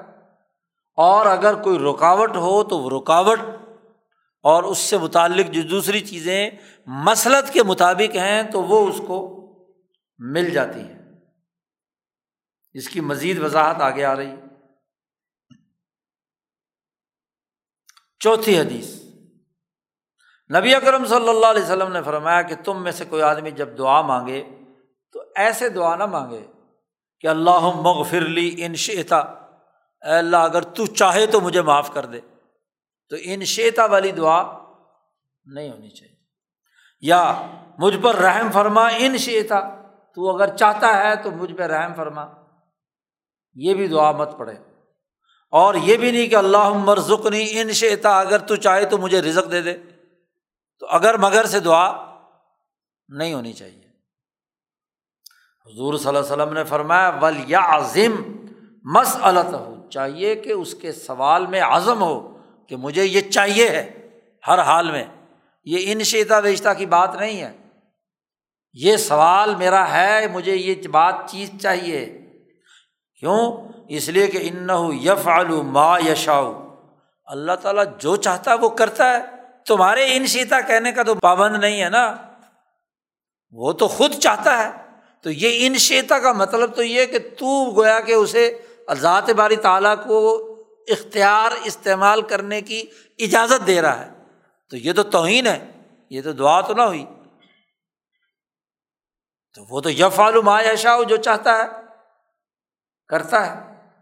ولا مک رہا لہو اس کے راستے میں کوئی اس کو مجبور کرنے والا نہیں ہے۔ کہ ان شیتا کا لفظ۔ شیتا آپ کسی کو پروانہ، اجازت کا دیں کہ تو جو مرضی کر۔ تو اس کا مطلب یہ کہ آپ نے پہلے روک رکھا تھا اسے۔ جو اب کہہ رہے ہیں ان شیتا تو اس لیے یہ مت کہو، اپنے دعا اور اپنے سوال کو پختگی کے ساتھ مانگو۔ شاہ صاحب فرماتے ہیں، روح دعا اور اس کا راز یہ ہے کہ انسان کے نفس میں اس چیز کی رغبت ہو۔ یعنی جو وہ دعا مانگنا چاہتا ہے، وہ اپنی رغبت ظاہر کرے اور رغبت تبھی ہوگی جب پوری عزم اور ارادے سے مانگے گا۔ اور اگر ان شیتا ہے تو اس کا مطلب یہ کہ مل گئی تو ٹھیک ہے، نہ ملی تو تب بھی ٹھیک ہے۔ تو پھر رغبت تو ظاہر نہیں ہوئی۔ تو تم خود ہی تمہارے اندر رغبت اور شوق نہیں ہے تو پھر اللہ میاں کیوں دے تمہیں؟ ما طلب سیاح بتشب ملائی کا و تطل الجبروت۔ اور دور، دعا کی روح اور اس کا راز ایک تو نفس کا رغبت کا ہونا۔ دوسرا، فرشتوں کی طرح کی مشابت اختیار کرنا۔ اور عالم جبروت کے اندر جھانکنے کی سی کیفیت کا پیدا کرنا اور طلب بشک، شک کے ساتھ دعا طلب کرنا تو یہ انسان کے عزم کو بکھیر دیتی ہے۔ دماغ گویا کہ منتشر ہے، یقین نہیں ہے اسے۔ تو جس کا عزم بکھرا ہوا ہو جی تو وہ کیا نتیجہ پیدا کرے گا؟ کوئی نتیجہ نہیں پیدا کر سکتا۔ اور وہ یوفتر الحمت اور ہمت میں فطور پیدا کرتا ہے۔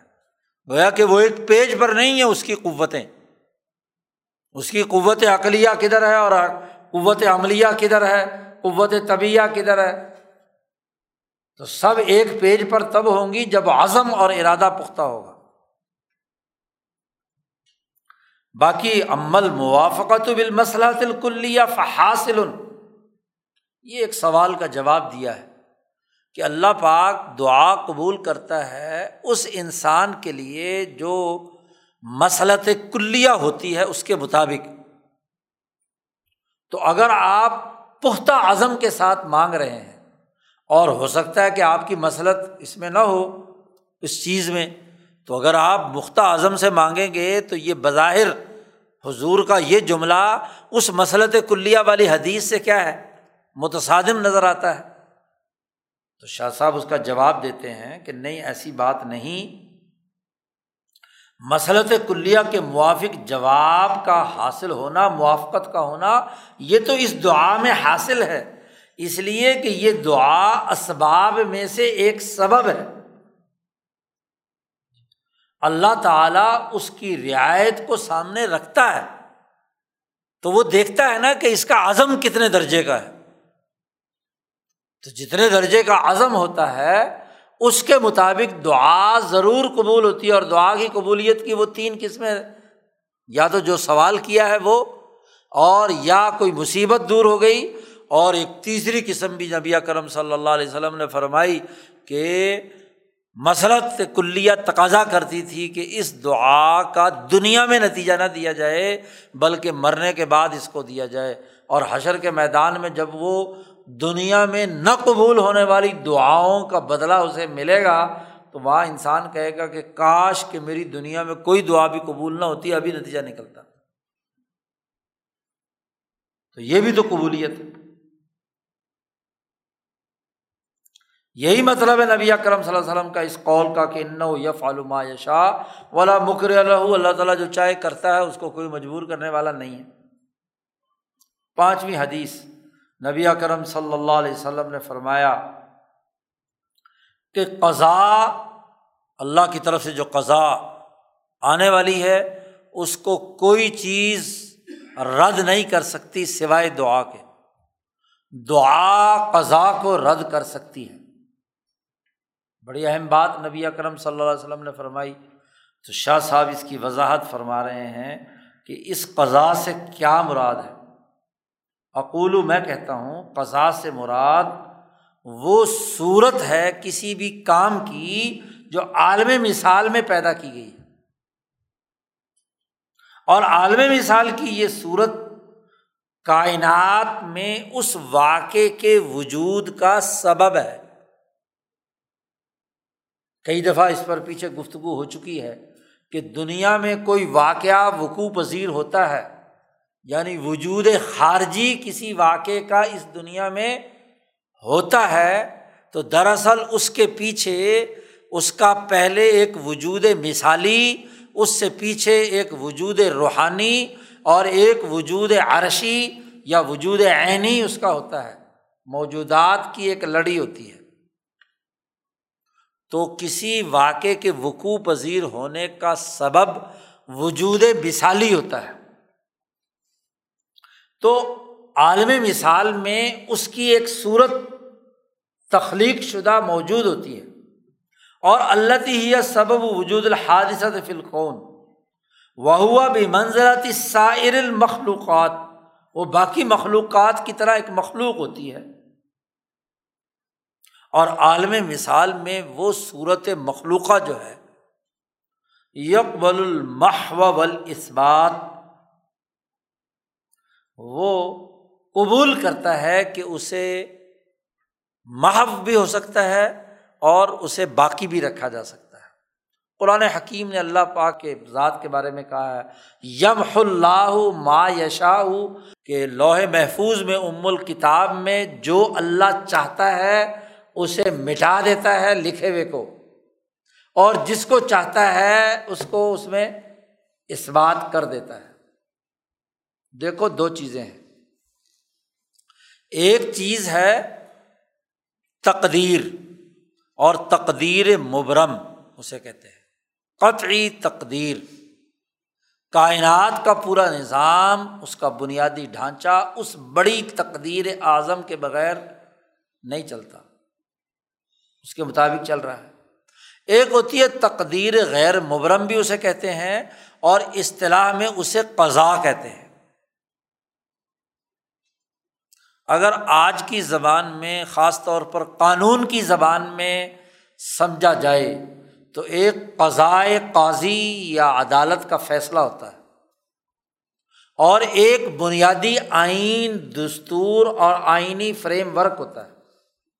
ملکوں اور قوموں کے ریاستوں کے آئین اور آئین آئینی فریم ورک جس کی بنیاد پر وہ ریاست قانونی طور پر کڑی ہے وہ نہیں بدلتا۔ آئین اور دستور میں تبدیلیاں نہیں ہوتی۔ اور ایک ہے اس آئین اور دستور کے مطابق قضا۔ سول جج نے اس آئین کو سامنے رکھ کر ایک قضا جاری کی ہے۔ جی اس قضا کے خلاف آپ سیشن جج کی عدالت میں جاتے ہیں، وہ بسا اوقات باقی رکھتا ہے، اس فیصلے کو یا مٹا دیتا ہے، ختم کر دیتا ہے، اڑا دیتا ہے۔ سیشن جج کے فیصلے کے خلاف آپ عدالت عالیہ میں جاتے ہیں، ہائی کورٹ میں جاتے ہیں، وہ بھی محو اس بات یعنی فیصلے کو ختم کرنے اور فیصلے کو برقرار رکھنے کا اختیار رکھتا ہے۔ وہاں سے اوپر چلیں تو سپریم کورٹ کے پاس بھی یہ اختیار موجود ہے۔ سپریم کورٹ سے بھی جب فیصلہ ہو جائے کسی کو پھانسی وانسی کا تو صدر پاکستان کو بھی کیا ہے؟ معافی کا، محو اس بات کا اختیار۔ تو جو قزا ہوتی ہے نا قزا اس میں محو اس بات ہوتا ہے قزا کے اندر۔ جی۔ اور ان تمام مرحلوں میں کیا ہے؟ ہر جگہ پر دعویٰ آئے گا تو وہ قزا جو فیصلہ ہوا ہوا ہے، اس کو چیلنج کرے گا تو اس کا اس بات اور معاف کا معاملہ ہوگا نا۔ اور اگر کسی نے اس فیصلے کے خلاف کوئی اپیل ہی دائر نہیں کی اور وقت گزر گیا، تو پھر تو محبو اس بات نہیں، پھر تو وہ تقدیر بن گیا۔ جی۔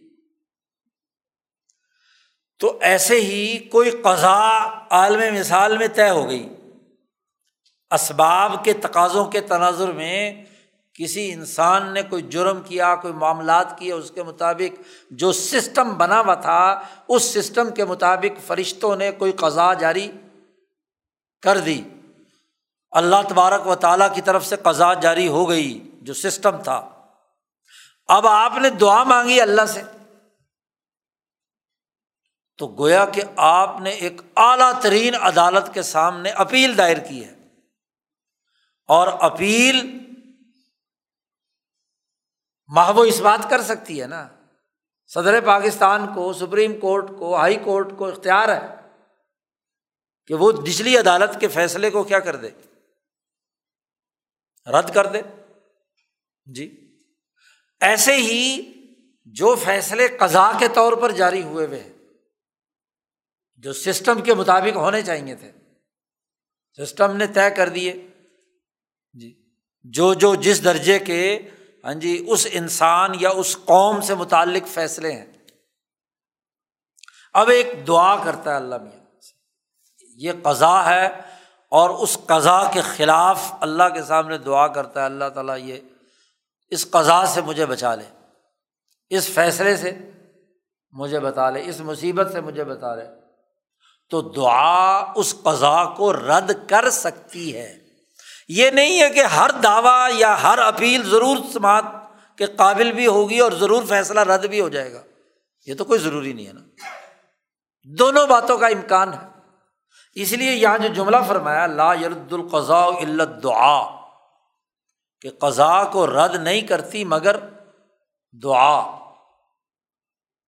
دعا رد کر سکتی ہے کہ جتنی طاقت، جتنی آپ کی اپیل میں طاقت ہوگی جتنا طاقتور وکیل ہوگا، جتنا کیا ہے، ہمت اور جرت کے ساتھ آپ ہاں جی اپیل دائر کریں گے، اتنا ہی کیا ہے، نتیجہ ظاہر ہوگا۔ یہ مطلب ہے اس کا۔ یعنی یہ جو دعا ہے، یہ تقدیر نہیں بدل سکتی، یاد رکھو، آئین نہیں بدلا جا سکتا۔ دستور نہیں بدلا جا سکتا۔ تقدیر مبرم میں تبدیلی نہیں آتی۔ البتہ قزا کے اندر جو اس سسٹم کے تناظر میں فیصلے ہو چکے ہیں، ان میں تبدیلی آ سکتی ہے۔ یہ بڑی اہم بات شاہ صاحب نے بیان کر دی۔ وہ بھی منظر سائر المخلوقات سائر المخلوقات میں یکبل المحب اس بات اللہ تعالیٰ نے خود اپنے لیے کہہ دیا کہ یم اللہ ما یشا و یوسب تو ہند ام الکتاب کیونکہ بڑی بنیادی کتاب ام الکتاب اللہ نے اپنے پاس رکھی ہوئی ہے نا۔ تو اگر بال فرض اللہ کی اپنی لکھی ہوئی کتاب کے اندر اللہ میاں کو مٹانے اور نئی چیز داخل کرنے کا اختیار نہیں ہے، تو پھر وہ اللہ کیسا ہوا؟ اللہ کو تو اختیار ہے نا یم اللہ ما یشا و یوس بھی تو وہ اندہ ام الکتاب، کیونکہ کتاب تو اس نے اپنے پاس رکھی ہوئی ہے۔ تو یہ قانونی نظام گویا کے بیان کر دیا یہاں پہ۔ عام طور پر اس حدیث کے تناظر میں جو ہے نا، لوگ ویسے الجھتے رہتے ہیں۔ دیکھو جی دعا سے بھی کبھی کیا ہے، تقدیریں بدلتی ہیں۔ بھائی، تقدیر بدلنے کی بات نہیں، یہاں تقدیر کی اگر جملہ کہیں آیا بھی ہے کہ جی فلاں بزرگ کی دعا سے تقدیر بدل گئی، تو وہ تقدیر غیر مبرم ہے۔ جی چاہے وہ شیخ عبد القادر جیلانی کی ہو یا داتا گنج بخش کی ہو یا بابا فرید کی دعا کے اثرات ہوں ہاں جی تو یہ دعائیں قضا بدل سکتی ہیں۔ تقدیر نہیں بدل سکتی۔ دونوں طرف کی چونکہ انتہا پسندی ہے، باتیں درست نظر میں، حالانکہ اپنی عملی زندگی میں، قانونی نظام میں ہاں جی ساری چیزیں اسی طرح کر رہے ہوتے ہیں، لیکن جہاں اللہ میاں کا معاملہ آتا ہے، وہاں اپنی عقل پتہ نہیں کہاں پہنچا دیتے چھٹی بات، نبی اکرم صلی اللہ علیہ وسلم نے فرمایا، ان دعا ینفع مما نزلہ و مما لم ینزل جو چیز اللہ کی طرف سے نازل ہو چکی ہے یا ابھی نازل نہیں ہوئی دعا ہر چیز میں فائدہ دیتی ہے۔ اس لیے دعا ایک بنیادی عبادت ہے۔ دعا کا مطلب تو یہ ہے کہ ایک بندہ اللہ کو احکم الحاکمین مان کر اتھارٹی مان کر، اس سے کیا ہے، سوال کرتا ہے اور اللہ کریم ہے، رحیم ہے، شفیق ہے، وہ جس کے سامنے گر گڑا کر جب دعا مانگی جاتی ہے تو اس کا فائدہ تو ضرور ہوتا ہے۔ اقول شاہ صاحب فرماتے ہیں کہ دعا علاج کرتی ہے، جب چیز نازل نہیں ہوئی تو وہ کمزور پڑ جاتی ہے۔ اور اس کا سبب ہی منعقد نہیں ہوتا کہ دنیا میں اس کا وجود ہو۔ تو دعا اس چیز کو ٹال دیتی ہے۔ نہ وہ اعلیٰ نازل، کہ جب وہ نازل ہوئی ہے کوئی مصیبت تو اس وقت دعا کا فائدہ یہ ہوتا ہے کہ اللہ کی رحمت ظاہر ہوتی ہے کہ اس کی تکلیف ذرا کم ہوتی ہے یہ تکلیف کے اندر شدت میں کمی آ جاتی ہے۔ تو دعا چاہے نازل شدہ کے بارے میں ہو، مصیبت آ گئی ہے، بیماری میں مبتلا ہو ہی گیا ہے، تو اس تکلیف کی شدت میں کمی ہو جاتی ہے۔ اور اگر ابھی نازل نہیں ہوئی اور پہلے سے پناہ مانگ رہا ہے، تو اس کا بسا اوقات سبب ہی ظاہر ہو جاتا ہے۔ تو دعا میں بڑی طاقت تخفیفی موجودت ہی و اینا سی وحشت ہی۔ اس کی وحشت کے اندر بھی سکون اور اطمینان پیدا ہو جاتا ہے، کمی آ جاتی ساتویں حدیث لائے نبی اکرم صلی اللہ علیہ وسلم نے فرمایا کہ جو یہ بات پسند کرے کہ اللہ تعالیٰ مصیبتوں کے وقت اس کی دعا قبول کرے، تو اس کو چاہیے کہ جب مصیبت نہ ہونا آسانی ہو، فراخی ہو۔ تو اس وقت کثرت سے دعائیں مانگا کرے جب آدمی عام حالت میں ہے، کوئی مصیبت میں نہیں ہے، نعمتوں میں ہے، تو اس وقت کثرت سے دعا مانگے تاکہ جب مصیبت آئے تو اس کی دعا ضرور قبول ہو۔ کیونکہ دعا کرنے کی گویا کہ عادت پکی ہو گئی۔ اقول، میں کہتا ہوں کہ دعا جو ہے نہیں قبول ہوتی، مگر اس وقت جب انسان کی رغبت اللہ سے دعا مانگنے کی طاقتور ہو۔ اور اس کا عظیمت جو ہے وہ پختہ ہو۔ اور جب اس کی مصیبت کے نازل ہونے سے پہلے ایک انسان کو مشق ہے، تو پہلے سے مشق کی ہوئی ہے، تو وہاں تھوڑی سی مشق سے ہی کیا ہے، کام نکلے گا۔ اور اگر مشق نہیں کی ہوئی تو پھر تو پھر کیا ہے؟ پریشان زیادہ ہوگا۔ نمبر آٹھ، نبی اکرم صلی اللہ علیہ وسلم کا معمول تھا کہ دعا کے وقت ہاتھ اٹھاتے تھے رف الدین اور پھر ہاتھ پھیرنا چہرے پر۔ یہ بھی آپ صلی اللہ علیہ وسلم کا معمول تھا۔ نبی اکرم صلی اللہ علیہ وسلم کے بارے میں یہ روایت موجود ہے بحقی کی کہ جب بھی دعا مانگتے تو ہاتھ اٹھاتے۔ فرفا یدئی اللہ کے سامنے۔ اور مسا وجہ ہو بھی یدئی ہی اور دعا اختتام کرتے تو پورے چہرے پر اپنا مسا پھیرتے تھے۔ تو شاہ صاحب فرماتے ہیں کہ یہ ہاتھ اٹھانا دعا کے وقت اور چہرے پر پھیرنا، لے فتصویر الرغبتی یہ رغبت کی تصویر ہے۔ کیونکہ دعا اللہ کے سامنے ہاتھ اٹھانا، یہ صورت ہے نا کہ واقعی رغبت ہے اس کو اللہ کی طرف۔ ورنہ دل میں تو جتنی مرضی پڑھتے رہو۔ اور ایسے مظاہرات بین الحیت نفسانیہ وما یوناسب ہوا اور یہ مظاہرہ ہے انسان کی روح کی حیت کا اور اس کے ساتھ جو بدن کی کیفیت ہے۔ کیونکہ خود اس کیفیت میں خود بدن پر بھی اثرات ظاہر ہوتے ہیں اور روح پر بھی۔ اور اس حالت میں انسانی نفس کو تمبی بھی ہوتی ہے۔ نویں حدیث نبی اکرم صلی اللہ علیہ وسلم نے فرمایا کہ جس آدمی کے لیے دعائیں مانگنے کا دروازہ کھل گیا، اس کے لیے گویا کہ رحمت کے دروازے کھل گئے۔ یعنی جسے دعا مانگنے کی عادت پیدا ہو گئی، عادت بن گئی ہر معاملے میں وہ اللہ سے۔ حتیٰ کہ حضرت عائشہ صدیقہ کی روایت ہے کہ ایک آدمی کو اتنی عادت بن گئی کہ اس کے جوتے کا تسمہ ٹوٹ جائے تو وہ تسمے کا بھی اللہ سے سوال کرے۔ اب تسمہ کیا ہے؟ کچھ بھی نہیں، معمولی سا۔ جی۔ تو تسمے کا بھی اللہ سے سوال کرے تو یہ عادت ہر چھوٹی سے چھوٹی چیز اللہ سے مانگے۔ تو جس کے اندر یہ دعا مانگنے کی عادت پیدا ہو گئی، گویا کہ رحمت کا دروازہ کھل گیا۔ اقول میں کہتا ہوں، من عالمہ کئی فید رغبت ناشیت من سمیمی کل بھی جس آدمی نے یہ جان لیا کہ کیسے دل کی گہرائیوں سے دعا مانگنی چاہیے، اس کی رغبت کا اظہار اس کے اندر۔ اور یہ جان لیا کہ کس پہلو سے دعا مانگے تو ضرور قبول ہوتی ہے۔ اور اس صفت حضور اللہ کے سامنے حاضر ہونے کی صفت کی اس کے اندر مشق آ گئی۔ تو فتح الہ باب الرحمت فت دنیا دنیا میں رحمت کا دروازہ اس کے لیے کھل گیا اور ہر مصیبت سے بچاؤ کی اسے نصرت عطا کر دی گئی۔ نصیرہ فی کلی داہیتن۔ کیونکہ جب بھی وہ مصیبت میں مبتلا ہوگا، اللہ کے سامنے مانگے گا تو اللہ تعالیٰ دروازہ مت اور یہ ایسا آدمی جو دعا کرنے والا مر گیا اور اس کو اگر ہاں جی گناہوں نے گھیر لیا اور اس کو دنیا کی جو حیات اور اس کی جتنے بھی غلاف ہیں، اس کے اندر وہ لپٹا گیا۔ توجہ اللہ، توجہ حسیثاً پھر جب اللہ کی طرف متوجہ ہو کر دعا مانگے گا، جیسے دنیا میں اس نے مشق کی ہوئی ہے، تو ضرور قبول ہوگی۔ کیونکہ اسے مانگنے کی عادت پڑ گئی۔ تو دعا مانگنے کی عادت بنانا بش کرنا، یہ بھی کیا ہے؟ نبی کرم صلی اللہ علیہ وسلم نے فرمایا کہ ایک محسن کے لیے ضروری ہے۔ اور وہ ایسے پاک صاف ہو کر اس مصیبت سے نکلے گا جیسے آٹے میں سے بال نکال لیا۔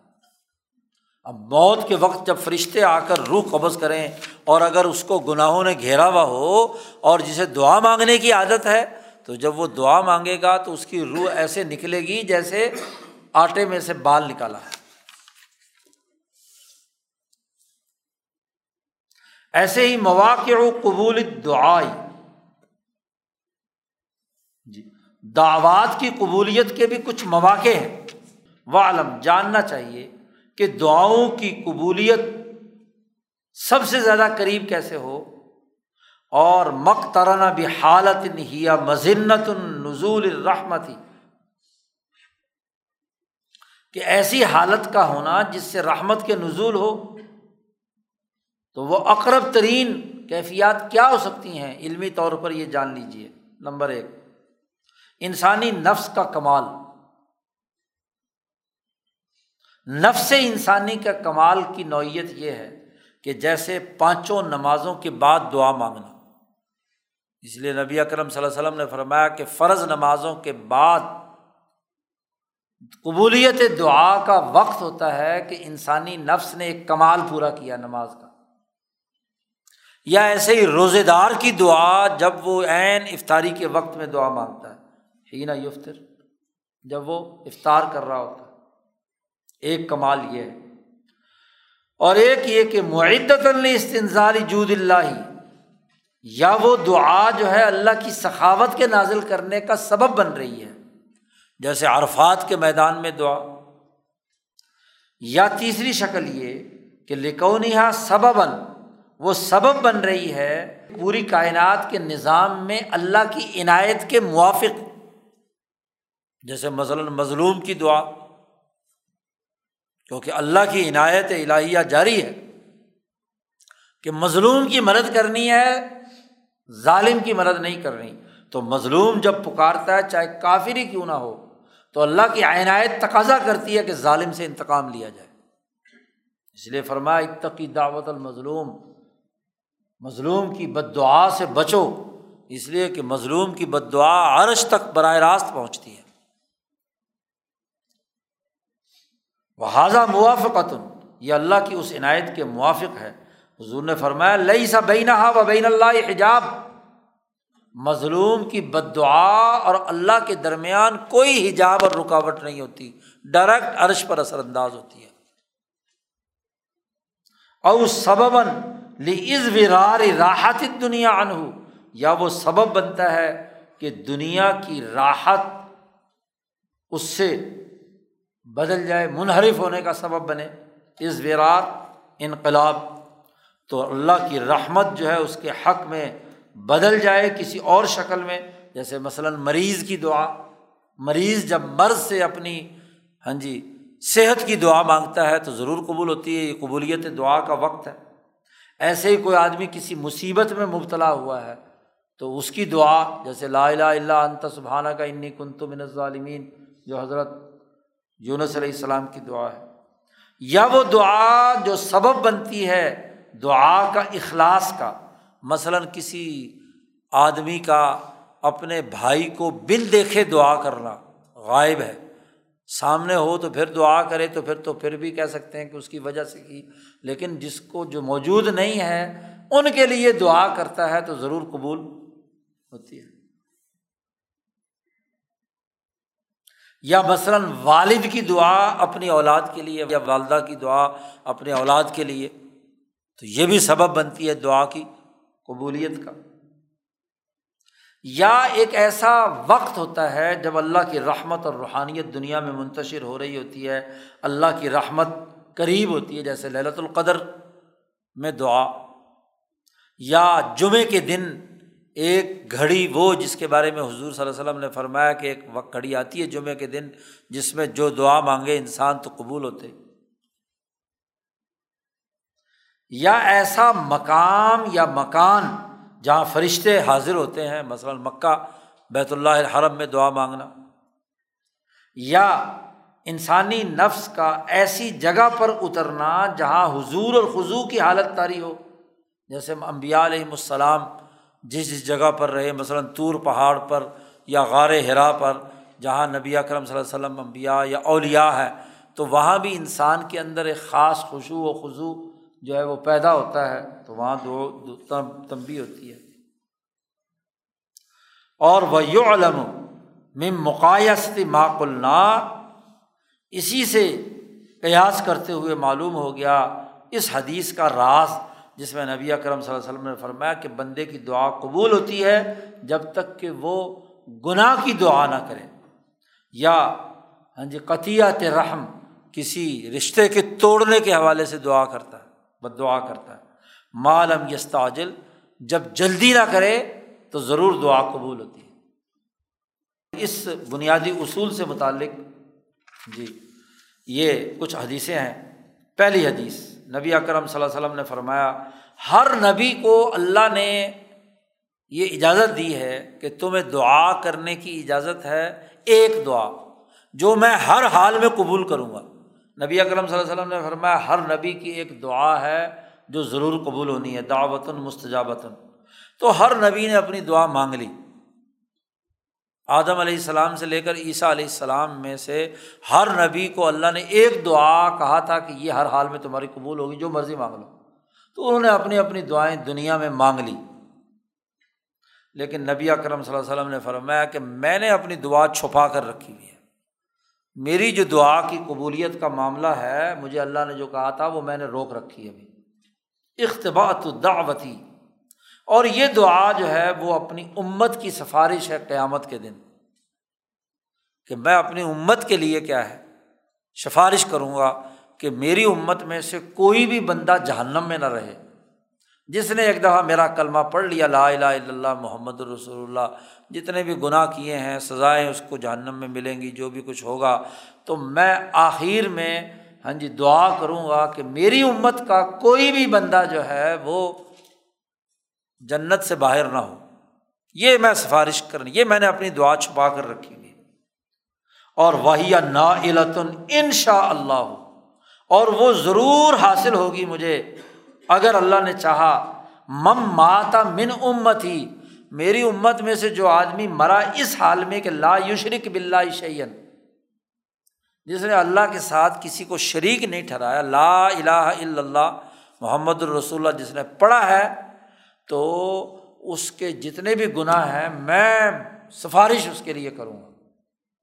اور مجھے پوری امید ہے کہ اللہ نے مجھ سے وعدہ کیا ہے کہ تمہاری دعا قابل قبول ہوگی اور وہ میری دعا قبول ہونی ہے، تو میں اپنی امت کو جنت میں داخل ہوئے بغیر نہیں ٹلوں گا۔ ہاں البتہ ان کے جتنے گناہ ہوں گے، ان کی سزا قبر میں، حشر میں یا جو بھی جہنم میں جتنے وقت میں رہنا ہے، وہ ہوں گے، لیکن آخر میں سب کے سب کیا ہے؟ جنت میں چلے جائیں گے۔ یہ میں نے دعا اپنی چھپا رکھی ہے۔ اقول شاہ صاحب فرماتے ہیں، میں کہتا ہوں کہ امبیا علیہم السلام کی بہت سی دعائیں ہیں جو قبول ہوئی ہیں۔ ایسے نبی اکرم صلی اللہ علیہ وسلم کی بھی دنیا کے اندر بہت سی دعائیں ہیں جو قبول ہوئی ہیں۔ لیکن ہر نبی کی ایک مخصوص دعا تھی اور وہ مخصوص دعا اس نبی کی نبوت کی ابتدا کے وقت ہر نبی کی نبوت کا ایک مبدا ہے۔ یعنی ایک اس میں الہی کے تحت ہر نبی پیدا ہوا ہے۔ جیسا اس دفعہ ہم نے رمضان میں امبیا کے واقعات سنے تو وہاں شاہ صاحب نے ہر نبی کی ہاں جی ایک مبدا بیان فرمایا ہے۔ فعن ان آمنو کانت برکات علیہم۔ کہ اگر ہر نبی کے امتی اگر ایمان لائیں گے تو ان کو وہ برکات ضرور ملیں گی اس نبی کی۔ اور ہر نبی کے قلب میں یہ بات پیدا ہوئی ہے کہ وہ اپنی امت کے لیے اپنی اپنی امت کے لیے دعا کرے۔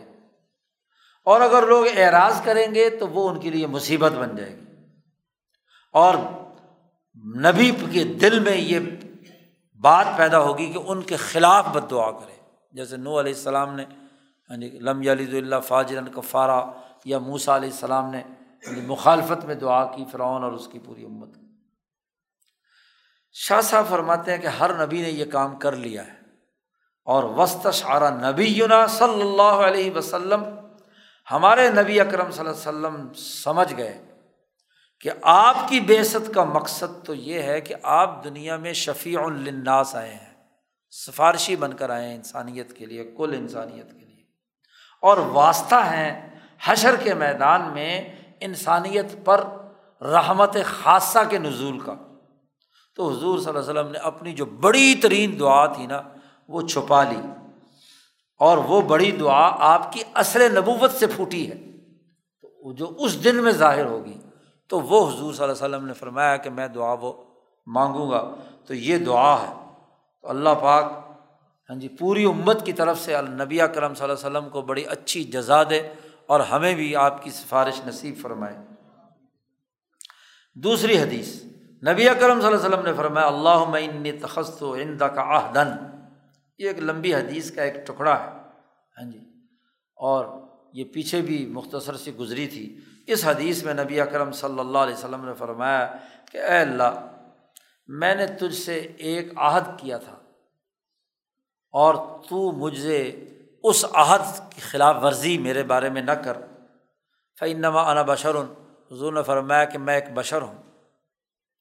فعی المنین آزئی تو میں نے اپنی اس تیئیس سالہ زندگی میں حضور صلی اللہ علیہ وسلم نے آخر میں یہ دعا پڑھی ہے۔ اے اللہ، میں نے اپنی اس تیئیس سالہ زندگی میں جس مومن کو کوئی بھی تکلیف پہنچائی ہے، کسی پر ناراض ہوا ہوں، کسی کو غصہ ہوا ہوں، کسی کو کوئی ایزا پہنچائی ہے لا شتمت ہوں حضور صلی اللہ علیہ وسلم نے فرمایا، اے اللہ، میں نے اگر کسی مومن کو گالی دی ہے و لعنت ہوں یا میں نے لانت کہی ہے، یا جلت ہوں یا میں نے کوڑے برسائے ہیں۔ تو اے اللہ، میری ان تمام کاموں کو جو میں نے کسی مومن کے ساتھ بھی کیے ہیں، اس کو بدل دے۔ تو نے مجھ سے عہد کیا تھا۔ اس کو بدل دے میری طرف سے سلاطن و زکاتن کہ میں وہ کام اس کے لیے سلاد یعنی رحمت بن جائے اور اس کو پاکیزہ کرنے کا ذریعہ بن جائے۔ وہ زکاتن اور وہ قربتاً، اور قربت بن جائے ایسی قربت کہ قیامت کے دن میری یہ برا بھلا اسے کہنا اس کی قربت کا ذریعہ بن جائے تیری۔ حالانکہ نبی اکرم صلی اللہ علیہ وسلم نے کبھی اپنی زبان سے کسی کو برا بلا نہیں فرمایا۔ جی حضور کے بارے میں ہاں جی حضرت انس فرماتے ہیں لئی سا سخابن حضور کبھی کسی کو برا نہیں کہتے، کوئی آپ نے کسی کو گالی نہیں کی، کبھی برا نہیں کہا۔ تو آپ صلی اللہ علیہ وسلم نے فرمایا کہ اگر کسی وجہ سے کسی کی تمبی کے لیے، کسی کی اصلاح کے لیے کوئی کرنا پڑا یا کوئی ایزا میں نے کسی کو دی نظم و ضبط اور ڈسپلن میں لانے کے لیے، تو میرا یہ کام اس کے لیے سلاد اور زکوٰۃ بنا دے۔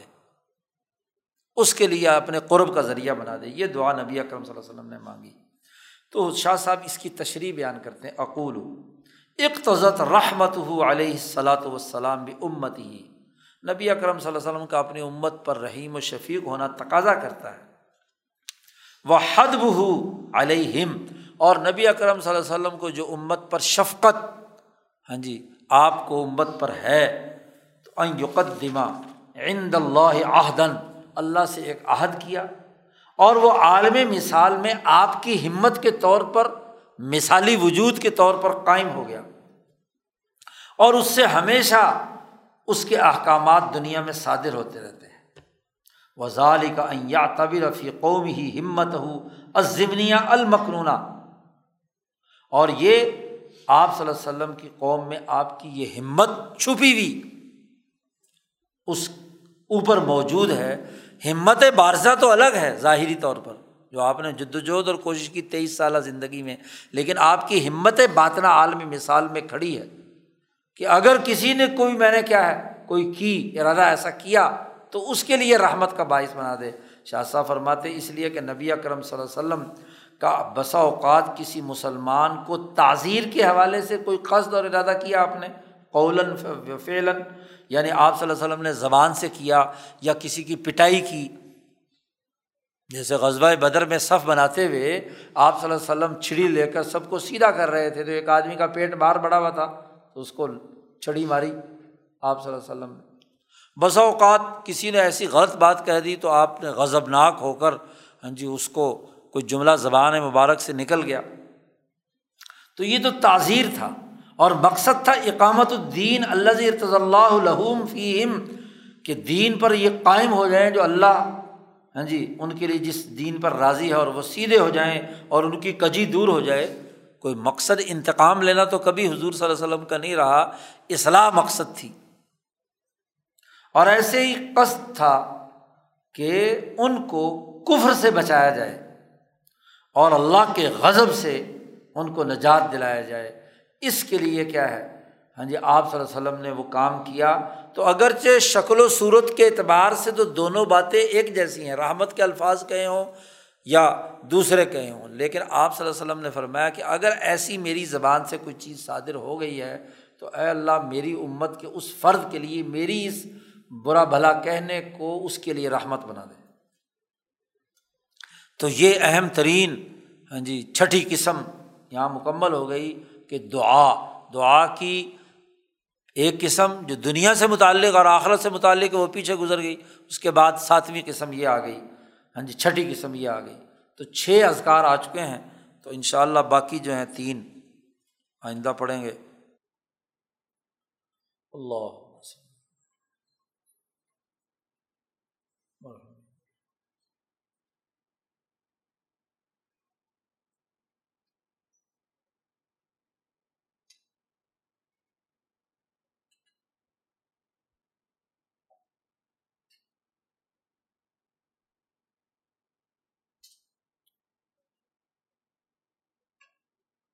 اجمعین